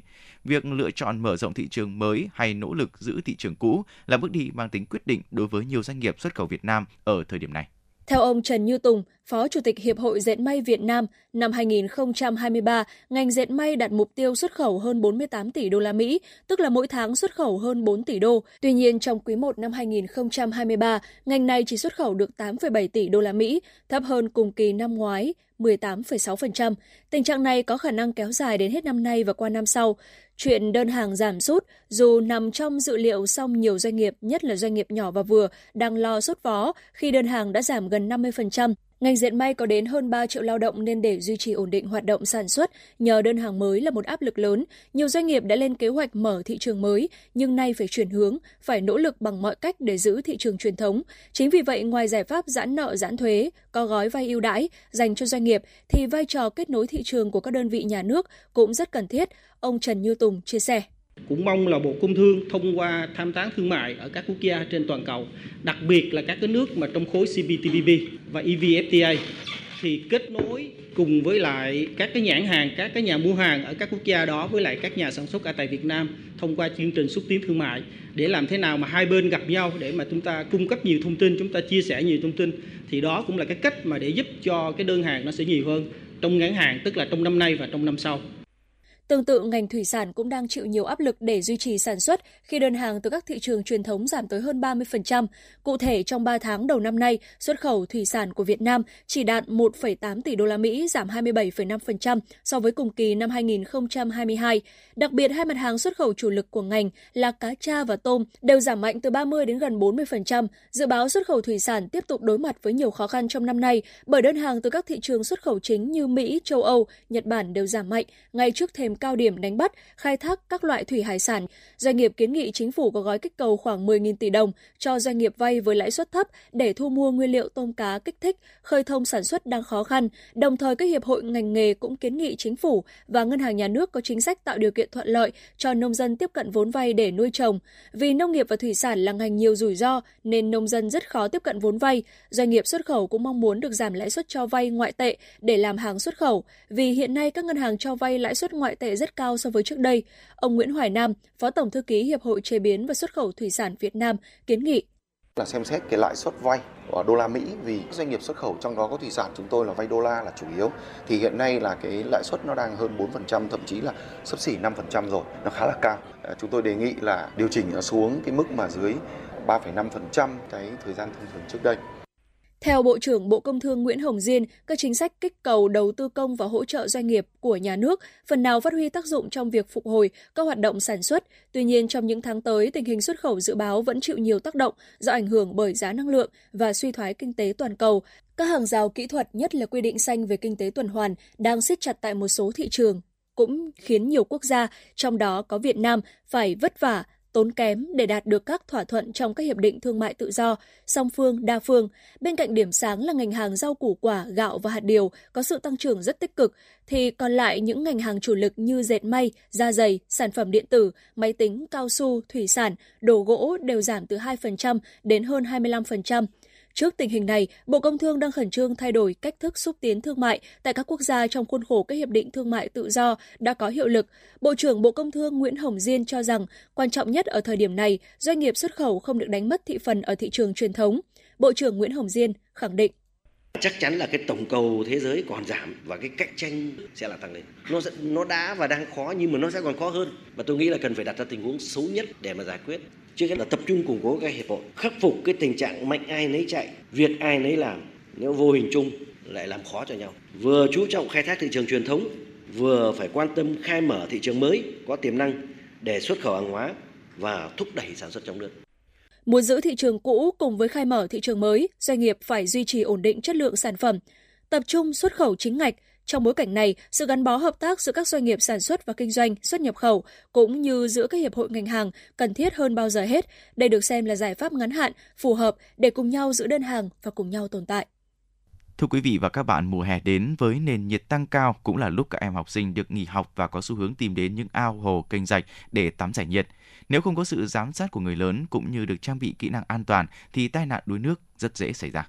Thời gian gần đây liên tục xảy ra các vụ đuối nước ở trẻ em thương tâm tại nhiều địa phương trong cả nước, thậm chí có thời điểm còn gia tăng đến mức báo động. Tại Gia Lai, trong ngày 14 tháng 5 đã xảy ra nhiều vụ đuối nước thương tâm làm 4 em nhỏ tử vong. Chiều 17 tháng 5, một nhóm học sinh rủ nhau ra khu vực bến Phà Then thuộc địa phận xã Bình Phú, Phú Ninh, Phú Thọ tắm. Trong lúc tắm hai em học sinh không may bị đuối nước. Ngày 19 tháng 5 trên địa bàn xã Xuân Phương, huyện Phú Bình, Thái Nguyên xảy ra vụ việc hai trẻ nhỏ bị đuối nước thương tâm do đi bắt ốc ở sông Cầu. Chiều 20 tháng 5, một nhóm 5 em học sinh rủ nhau xuống kênh dẫn nước sông Quao ở xã Hàm Phú, huyện Hàm Thuận Bắc, tỉnh Bình Thuận tắm. Không may 4 em học sinh nữ bị đuối nước thương tâm. Mới chỉ vào đầu mùa hè, thế nhưng các vụ đuối nước mà nạn nhân là trẻ em vẫn cứ liên tiếp xảy ra. Rõ ràng dù hồi chuông cảnh báo đã sóng lên từ lâu, nhưng dường như tai nạn đuối nước vẫn là vấn đề nhức nhối cho toàn xã hội, đặc biệt vào kỳ nghỉ hè và mùa mưa bão. Bà Phạm Thị Thu, người dân quận Long Biên bày tỏ. Ờ, vừa rồi nghe là cái tin như thế thì bản thân tôi trong gia đình cũng là có các con các cháu ở cái lứa tuổi thiếu niên. nên chúng tôi thấy là cũng rất là xót xa. Thế mà mình phải luôn luôn là giáo dục con. Tưởng chừng như là vấn đề cũ vì năm nào các nhà trường, cơ quan chức năng cũng tuyên truyền cảnh báo rồi tập huấn, thế nhưng cứ hè đến là các vụ việc đuối nước thương tâm vẫn liên tiếp xảy ra, khiến nhiều người không khỏi xót xa tiếc nuối. Theo các chuyên gia, đã đến lúc chúng ta cần có những giải pháp mạnh mẽ hơn nữa để tình trạng này không tiếp tục gia tăng trong thời gian tới. Còn các huấn luyện viên bơi lội cũng khuyến cáo cha mẹ tuyệt đối không lơ là khi con chơi ở môi trường nước, nhắc nhở trẻ tuân thủ mọi nguyên tắc tại bể bơi hay khu vui chơi dưới nước. Tuyệt đối không tự ý xuống nước khi chưa có sự cho phép của người lớn, ngay cả khi trẻ đã biết bơi. Bà Nguyễn Thị Thu Hường, Phó Chủ tịch Ủy ban nhân dân phường Ngọc Thụy, quận Long Biên cho biết. Cho đoàn thanh niên sẽ thỉnh thoảng đi kiểm tra đột xuất và nhắc nhở. Đấy, ngoài ra thì còn có một cái biện pháp nữa là làm những cái hàng rào để ờ, che chắn cũng như ngăn chặn cái ờ, cháu nhỏ hoặc những cái đối tượng mà học sinh nghỉ hè thì hiếu động sẽ xuống những cái khu vực ao làng để giải quyết vấn đề này, nhiều địa phương trên cả nước đã tăng cường tuyên truyền tập huấn kỹ năng sơ cứu hay phòng chống tai nạn thương tích khi hè về đến học sinh và các bậc phụ huynh. Theo các chuyên gia, giải pháp tốt nhất cho vấn đề này vẫn là dạy bơi cho trẻ. Thực tế hiện nay công tác này cũng đang được triển khai, tuy nhiên không phải địa phương nào, nhà trường nào cũng có điều kiện để phát triển trên quy mô lớn. Thạc sĩ Nguyễn Thị Trinh, phụ trách y tế công cộng, Trung tâm Y tế quận Long Biên cho biết. Cái biện pháp của người lớn đó là cái quản lý, nhắc nhở, bảo ban thường xuyên ờ, và trong cái thời điểm mà các con nghỉ hè ờ, đồng thời là cũng phải hướng dẫn cho các con đến các cái khu vực và có cái người lớn giám sát. Theo thống kê của Bộ Lao động Thương binh và Xã hội, mỗi năm Việt Nam có hơn 2.000 trẻ em tử vong do đuối nước. Tỷ lệ trẻ em đuối nước tại Việt Nam hiện nay cao nhất Đông Nam Á và cao gấp 10 lần so với các nước đang phát triển. Trong số đó, 53% trường hợp chết đuối xảy ra khi trẻ em chơi gần ao suối sông hồ canh mương mà không có sự giám sát bảo vệ của người lớn. Bác sĩ Nguyễn Trọng An, nguyên Phó Cục trưởng Cục Bảo vệ và Chăm sóc Trẻ Em, Bộ Lao động Thương binh và Xã hội cho rằng các địa phương bằng cái điều kiện sẵn có của mình, hồ, sông, suối làm một cái điểm an toàn, có người hướng dẫn, có người bảo vệ và dạy cho trẻ em các kỹ năng tồn tại dưới nước kỹ năng sinh tồn sau đó dạy các em bé bơi lặn hụp các thứ thì mới đảm bảo rằng là em bé có khả năng là sống sót nếu không may bị ngã xuống nước để tránh những tai nạn đáng tiếc có thể xảy ra và hạn chế trẻ tử vong do đuối nước đến mức thấp nhất, toàn xã hội phải chung tay và có những hành động thiết thực để ngăn chặn phòng ngừa tình trạng đuối nước trẻ em. Trong đó, việc tuyên truyền một cách quy mô bài bản và trang bị các kỹ năng về phòng chống đuối nước, tạo môi trường sống an toàn cho trẻ được xem là giải pháp quan trọng. Quý vị và các bạn đang nghe chương trình Truyền động Hà Nội chiều được phát trực tiếp trên tần số 96 MHz của Đài Phát thanh và Truyền hình Hà Nội.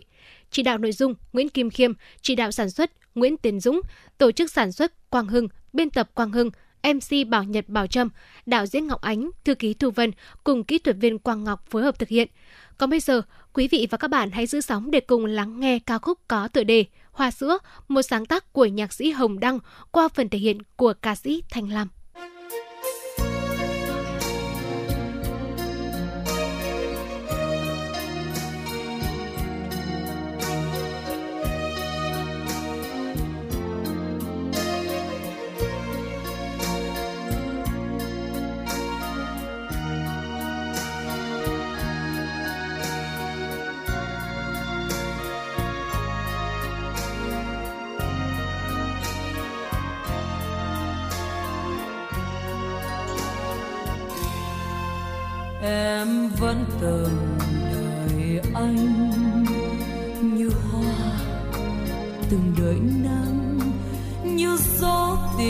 Rằng phi lao như trời cao mong bờ trắng. Em vẫn từng đợi anh trên những chặng đường quên. Tiếng hát ai sao động? Thoáng mùi hoa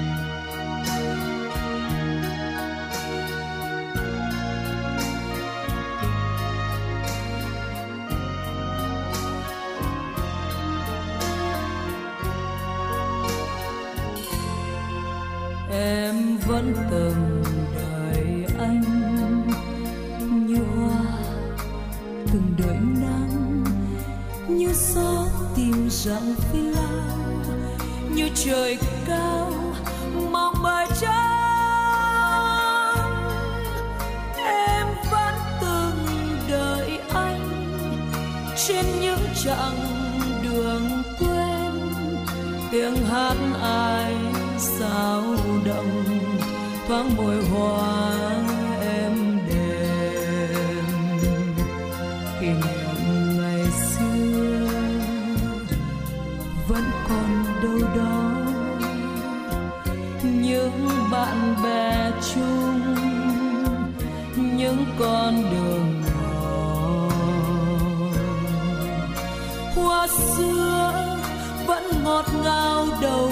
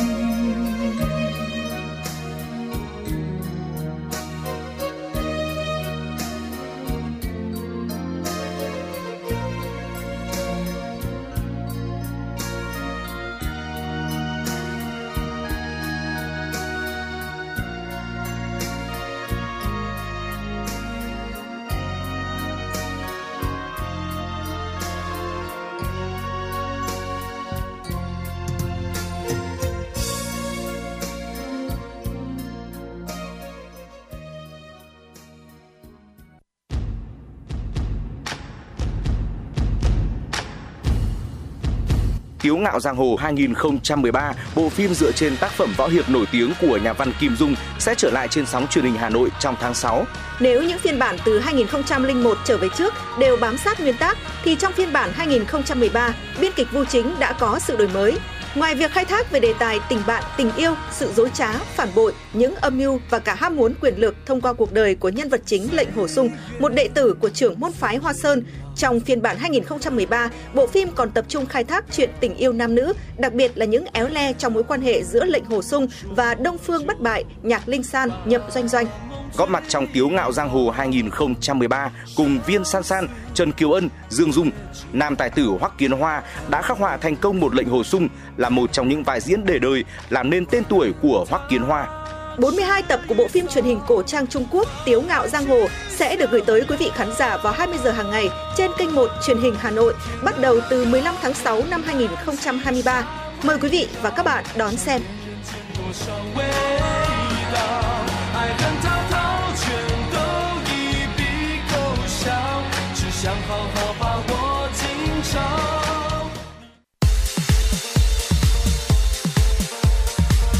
Chuyến bay mang số hiệu FM96 chuẩn bị nâng độ cao. Quý khách hãy thắt dây an toàn, sẵn sàng trải nghiệm những cung bậc cảm xúc cùng FM96.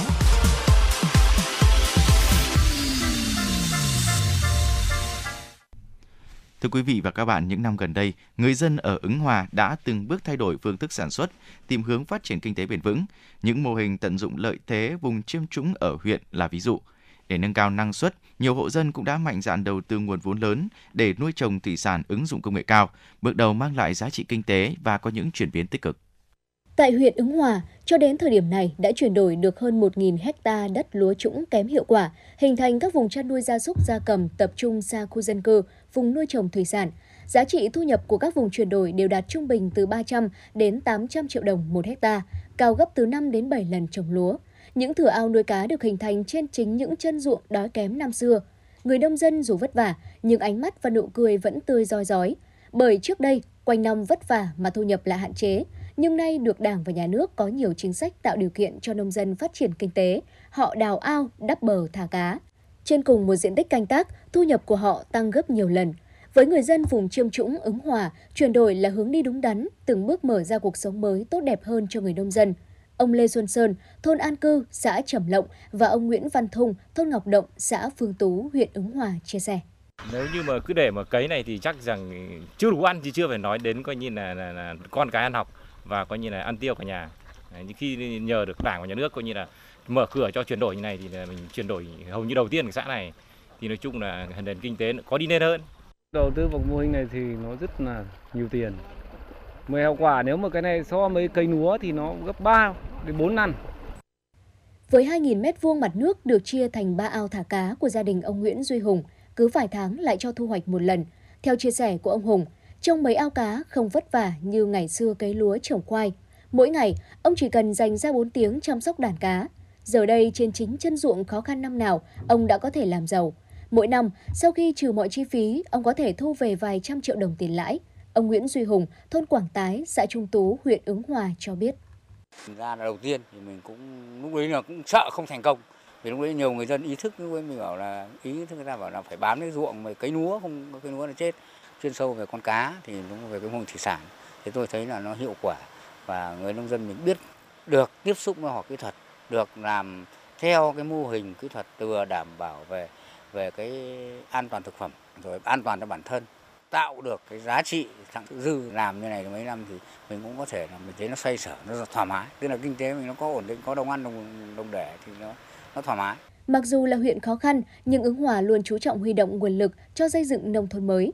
Theo đó, huyện ưu tiên đầu tư, nâng cấp và xây mới các công trình hạ tầng nông thôn ở các xã như bê tông và nhựa hóa 132,39 km đường giao thông trục xã, 160,52 km trục thôn và 427,9 km đường ngõ xóm. Thời gian tới, để việc xây dựng nông thôn mới đạt kết quả cao, huyện Ứng Hòa tiếp tục tập trung chỉ đạo chuyển dịch cơ cấu cây trồng vật nuôi, tăng cường công tác tuyên truyền, tập huấn các biện pháp kỹ thuật, xây dựng các vùng sản xuất tập trung, ứng dụng cơ giới hóa, thúc đẩy liên kết chuỗi giá trị, gắn sản xuất với tiêu thụ sản phẩm, thu hút doanh nghiệp đầu tư vào lĩnh vực nông nghiệp, nhất là lĩnh vực có thế mạnh là thủy sản và trồng cây ăn quả. Quý vị thân mến, tiếp nối chương trình, chúng tôi mời quý vị cùng đến với không gian âm nhạc và cùng thư giãn với ca khúc có tựa đề Con kênh ta đào, một sáng tác của nhạc sĩ Phạm Tuyên qua phần trình bày của ca sĩ Trần Hồng Nhung và Quốc Hưng. Ngay sau ca khúc này, chúng tôi sẽ quay trở lại.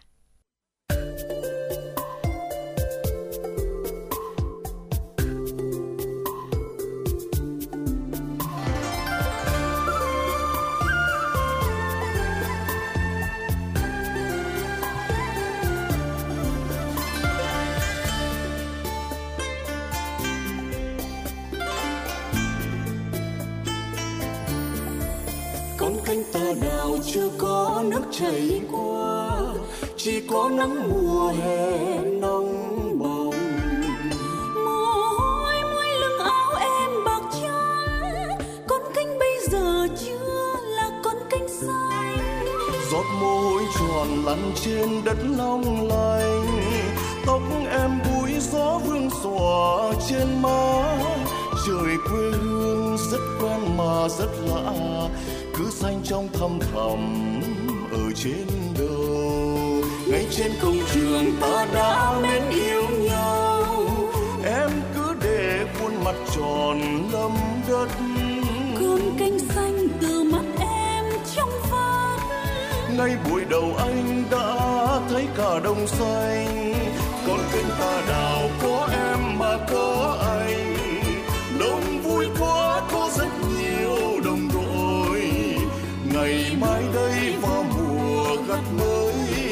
soi khuôn mặt hồng xuống dòng kênh xanh. Con kênh ta đào có em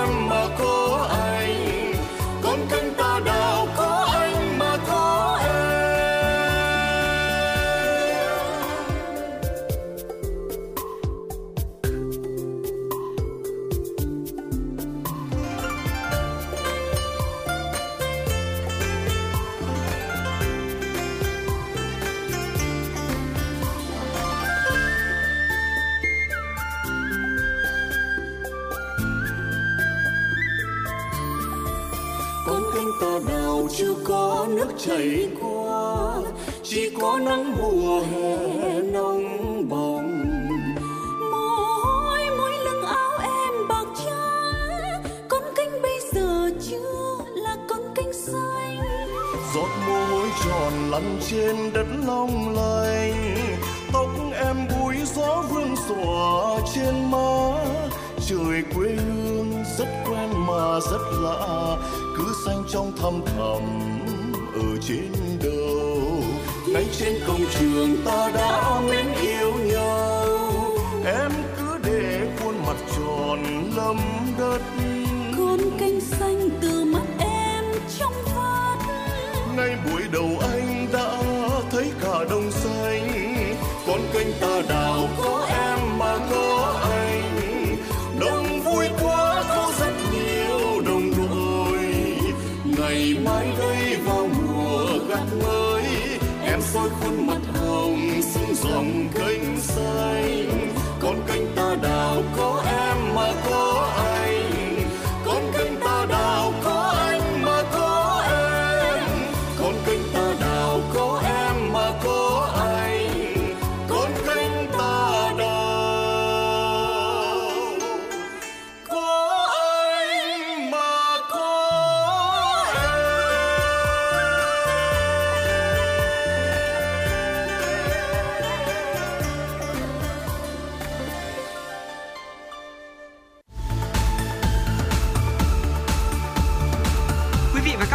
theo dõi kênh FM 96 MHz của đài phát thanh truyền hình Hà Nội. Hãy giữ sóng và tương tác với chúng tôi theo số điện thoại 024 3773 6688. FM 96 đồng hành trên mọi nẻo đường.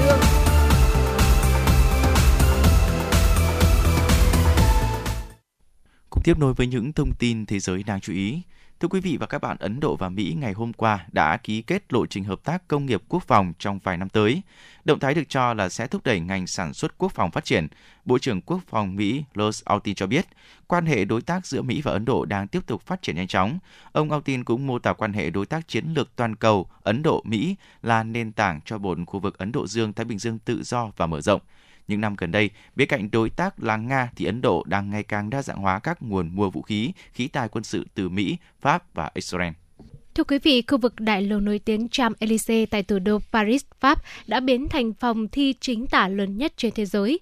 Một tấm bảng đen rộng 102 m2 và hơn 1.700 chiếc bàn học đã được bố trí trên khuôn viên rộng 6.600 m2 của đại lộ Champs-Élysées.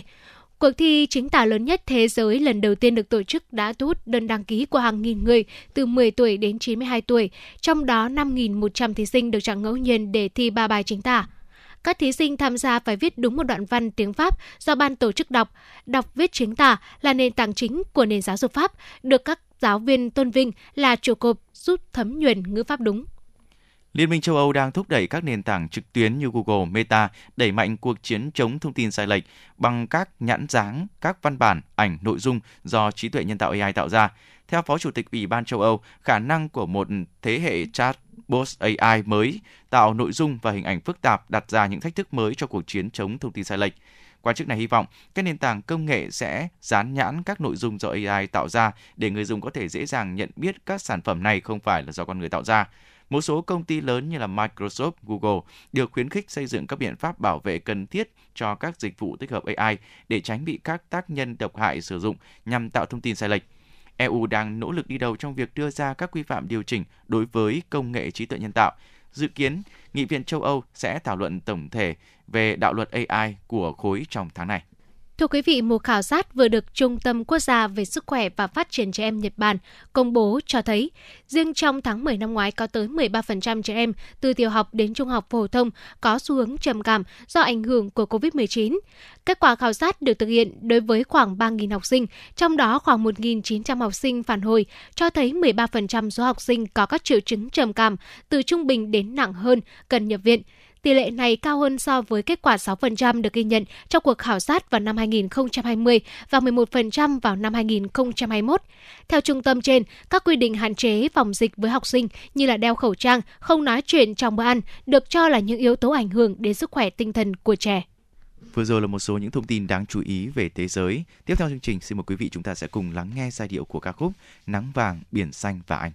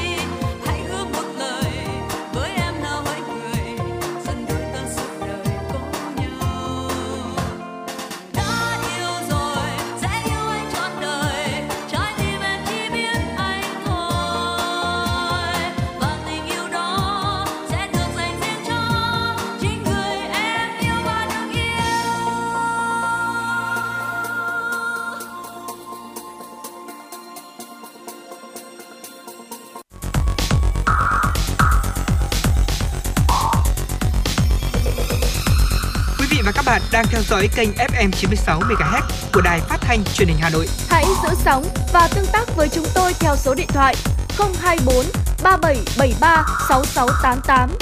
FM 96 đồng hành trên mọi nẻo đường. đường. Quý vị và các bạn vừa nghe giai điệu của ca khúc Nắng vàng, biển xanh và anh, sáng tác nhạc sĩ Lê Hụ Hà do ca sĩ Hồng Nhung trình bày. Thưa quý vị và các bạn, theo các chuyên gia sản khoa và nhi khoa, việc sàng lọc trước sinh và sàng lọc sơ sinh là điều rất cần thiết với sự phát triển của trẻ, bởi một số bệnh nếu được phát hiện điều trị sớm ngay từ giai đoạn bào thai và sơ sinh sẽ giúp trẻ tránh được những hậu quả nặng nề trong quá trình phát triển về trí tuệ và thể chất sau này. Dị tật sinh dục bẩm sinh đứng hàng đầu trong các dị tật bẩm sinh ở trẻ em. Điều đáng nói là nhiều dị tật không có triệu chứng rõ ràng khiến nhiều cha mẹ bỏ qua. Thời gian gần đây, nhiều trẻ đến khám và điều trị tại bệnh viện Việt Đức mắc các dị tật này. Có trường hợp đã phải cắt bỏ buồng trứng do đến muộn. Mỗi năm, Khoa phẫu thuật nhi và trẻ sơ sinh Bệnh viện Việt Đức thực hiện khám bệnh cho khoảng 10.000 trẻ và phẫu thuật trung bình là 2.000 ca một năm. Trong đó có nhiều trường hợp bệnh lý phức tạp. Nhiều dị tật bẩm sinh ở trẻ nhỏ như tim mạch, thần kinh, chi được phát hiện từ khi trước sinh và can thiệp ngay khi sinh. Tuy nhiên, dị tật tiết niệu sinh dục ở trẻ nếu không có biểu hiện ra ngoài thì rất khó phát hiện để điều trị sớm. Các bệnh như thận ứ nước, nhiễm trùng tiết niệu để lâu sẽ ảnh hưởng đến chức năng thận của trẻ, lớn lên gây ra tình trạng suy thận. Với các dị tật về tiết niệu sinh dục, trẻ được phẫu thuật càng sớm càng tốt, thường sẽ là trước một tuổi. Do không có triệu chứng điển hình nên điều quan trọng là trẻ sẽ cần được khám sàng lọc để phát hiện sớm, tránh những biến chứng để lại hậu quả đáng tiếc cho sau này. Phó giáo sư tiến sĩ Nguyễn Việt Hoa, trưởng khoa phẫu thuật nhi và trẻ sơ sinh Bệnh viện Việt Đức cho biết. Nhờ có cái việc phát hiện sớm như vậy thì một số các cái dị tật mà chúng ta phẫu thuật sớm ấy thì thông thường sẽ mang lại kết quả tốt, tốt hơn rất nhiều so với việc chẩn đoán muộn. Về khi chẩn đoán muộn thì cái chức năng của nó đã bị suy giảm Ờ, và khi chúng ta có cố gắng để chúng ta cứu chữa để chúng ta phục hồi lại thì nó chỉ mang lại được cái chức năng như là khi mà chúng ta đến khám bệnh thôi chứ nó không mang lại cái chức năng mà trước khi nó bị suy giảm. Chính vì thế mà uh, cái việc chẩn đoán sớm và phẫu thuật sớm can thiệp sớm thì sẽ đem lại hiệu quả rất là tốt cho các cháu trong suốt hơn 10 năm qua, Hà Nội luôn đẩy mạnh công tác truyền thông, vận động, thay đổi nhận thức của người dân về tầm quan trọng tầm soát chẩn đoán trước sinh và sàng lọc sơ sinh giúp thai nhi phát triển bình thường, góp phần nâng cao chất lượng dân số thủ đô. Tại tuyến y tế cơ sở, nhiều trạm y tế xã phường thị trấn đã làm tốt công tác tư vấn thực hiện khám sàng lọc trước sinh cho phụ nữ mang thai và sàng lọc trẻ sơ sinh. Phương pháp là lấy mẫu máu gót chân để gửi theo phân tuyến thực hiện xét nghiệm phát hiện can thiệp, điều trị sớm các bệnh tật rối loạn chuyển hóa di truyền nếu có. Nhờ đẩy mạnh truyền thông những năm qua, xã Tam Hiệp luôn dẫn đầu huyện Thanh Trì về công tác sàng lọc trước sinh và sơ sinh. Bà Nghiêm Thị Phương Chi, Phó Chủ tịch Ủy ban nhân dân xã Tam Hiệp, huyện Thanh Trì cho biết. Ngoài việc là truyền thông trực tiếp tại hội nghị thì chúng tôi còn tuyên truyền trên hệ thống loa truyền thanh của xã và chúng tôi phát tờ rơi cũng như là Ờ, thông qua các cộng tác viên dân số thì tuyên truyền trực tiếp tại các hộ gia đình để các hộ gia đình uh, nhận thức được cái tầm quan trọng của cái việc mà uh, sàng lọc trước sinh và sơ sinh để đảm bảo chất lượng dân số trên địa bàn xã. Từ năm 2013 đến nay, Trung tâm Chẩn đoán trước sinh và sàng lọc sơ sinh, Bệnh viện Phụ sản Hà Nội đứng đầu cả nước và ngang tầm khu vực về số lượng cũng như kỹ thuật sàng lọc. Trung bình một năm có khoảng 40.000 ca đẻ, trong đó có khoảng 400 trẻ bị bệnh tim bẩm sinh, chiếm khoảng 1%. Qua công tác sàng lọc trước sinh và sơ sinh hàng tháng, bệnh viện phát hiện khoảng 400 đến 500 trường hợp thai bất thường tập trung ở bệnh tim bẩm sinh, hệ thần kinh trung ương, thận, tiết niệu. Bệnh viện Phụ sản Hà Nội đang triển khai kỹ thuật NIPT là phương pháp xét nghiệm sàng lọc trước sinh không xâm lấn. Đây là kỹ thuật xét nghiệm gen tiên tiến nhất trên thế giới được ứng dụng trong lĩnh vực chăm sóc sức khỏe sinh sản nhằm phát hiện nguy cơ thai nhi mắc dị tật bẩm sinh di truyền do bất thường với số lượng nhiễm sắc thể. Tiến sĩ Đinh Thúy Linh, Giám đốc Trung tâm Chẩn đoán trước sinh và sàng lọc sơ sinh, Bệnh viện Phụ sản Hà Nội cho biết khám sàng lọc trước sinh cũng như chẩn đoán trước sinh hiện nay thì không thể phát hiện hết được các cái bệnh lý của thai nhi. Chính vì thế nên là cái sàng lọc sơ sinh hết sức là quan trọng. Lấy máu gót chân cho trẻ sơ sinh thì có thể phát hiện được rất nhiều các cái bệnh rối loạn à, chuyển hóa của trẻ à, và đặc biệt là trong đấy có những cái bệnh lý rất hay gặp như là bệnh suy giáp bẩm sinh hay thiếu men D6PD và những bệnh lý này nếu như phát hiện sớm và chúng ta điều trị kịp thời thì trẻ sẽ có một cuộc sống à, khỏe mạnh để nâng cao chất lượng sàng lọc trước sinh và sơ sinh, các bệnh viện trên địa bàn thành phố đều triển khai thực hiện ứng dụng các phương pháp sàng lọc trước sinh, sàng lọc trước sinh nhằm phát hiện sớm những thai kỳ bị dị tật bẩm sinh nặng, bệnh lý gen hoặc những trẻ giảm thiểu trí tuệ, hội chứng đau, trisomy 13, trisomy 18, bệnh thalassemia. Từ đó các bác sĩ tư vấn cho thai phụ và gia đình hướng xử trí tốt nhất. Việc chẩn đoán sớm những khuyết tật có thể phẫu thuật chỉnh hình được sau sinh như sứt môi, hở hàm ếch, chân tay khèo, giúp chuẩn bị tâm lý tốt hơn cho các cặp vợ chồng. Nhằm đẩy mạnh các hoạt động nâng cao chất lượng dân số, tri cục Dân số Kế hoạch hóa gia đình Hà Nội tiếp tục tham mưu Ủy ban nhân dân thành phố phê duyệt đề án mở rộng tầm soát, chẩn đoán, điều trị một số bệnh tật trước sinh và sơ sinh trên địa bàn thủ đô đến năm 2030. Tại nghị quyết số 21 NQTU về công tác dân số trong tình hình mới, đặt ra mục tiêu đến năm 2030 có 70% số phụ nữ mang thai được tầm soát ít nhất 4 loại bệnh bẩm sinh và 90% số trẻ sơ sinh được tầm soát ít nhất là 5 bệnh bẩm sinh phổ biến. Quý vị thân mến và quý vị đang đồng hành cùng chúng tôi trong chương trình Truyền động Hà Nội chiều của Đài Phát thanh và Truyền hình Hà Nội. Quý vị hãy ghi nhớ hotline của chương trình 02437736688.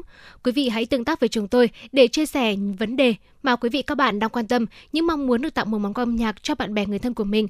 Còn bây giờ cũng đã đến lúc chúng tôi và Trâm Bảo Nhật xin nói lời chào tạm biệt và thay cho lời chào kết, mời quý vị cùng thư giãn với ca khúc Ôi cuộc sống mến thương, một sáng tác của nhạc sĩ Nguyễn Ngọc Thiện qua phần trình bày của nhóm Mắt Ngọc.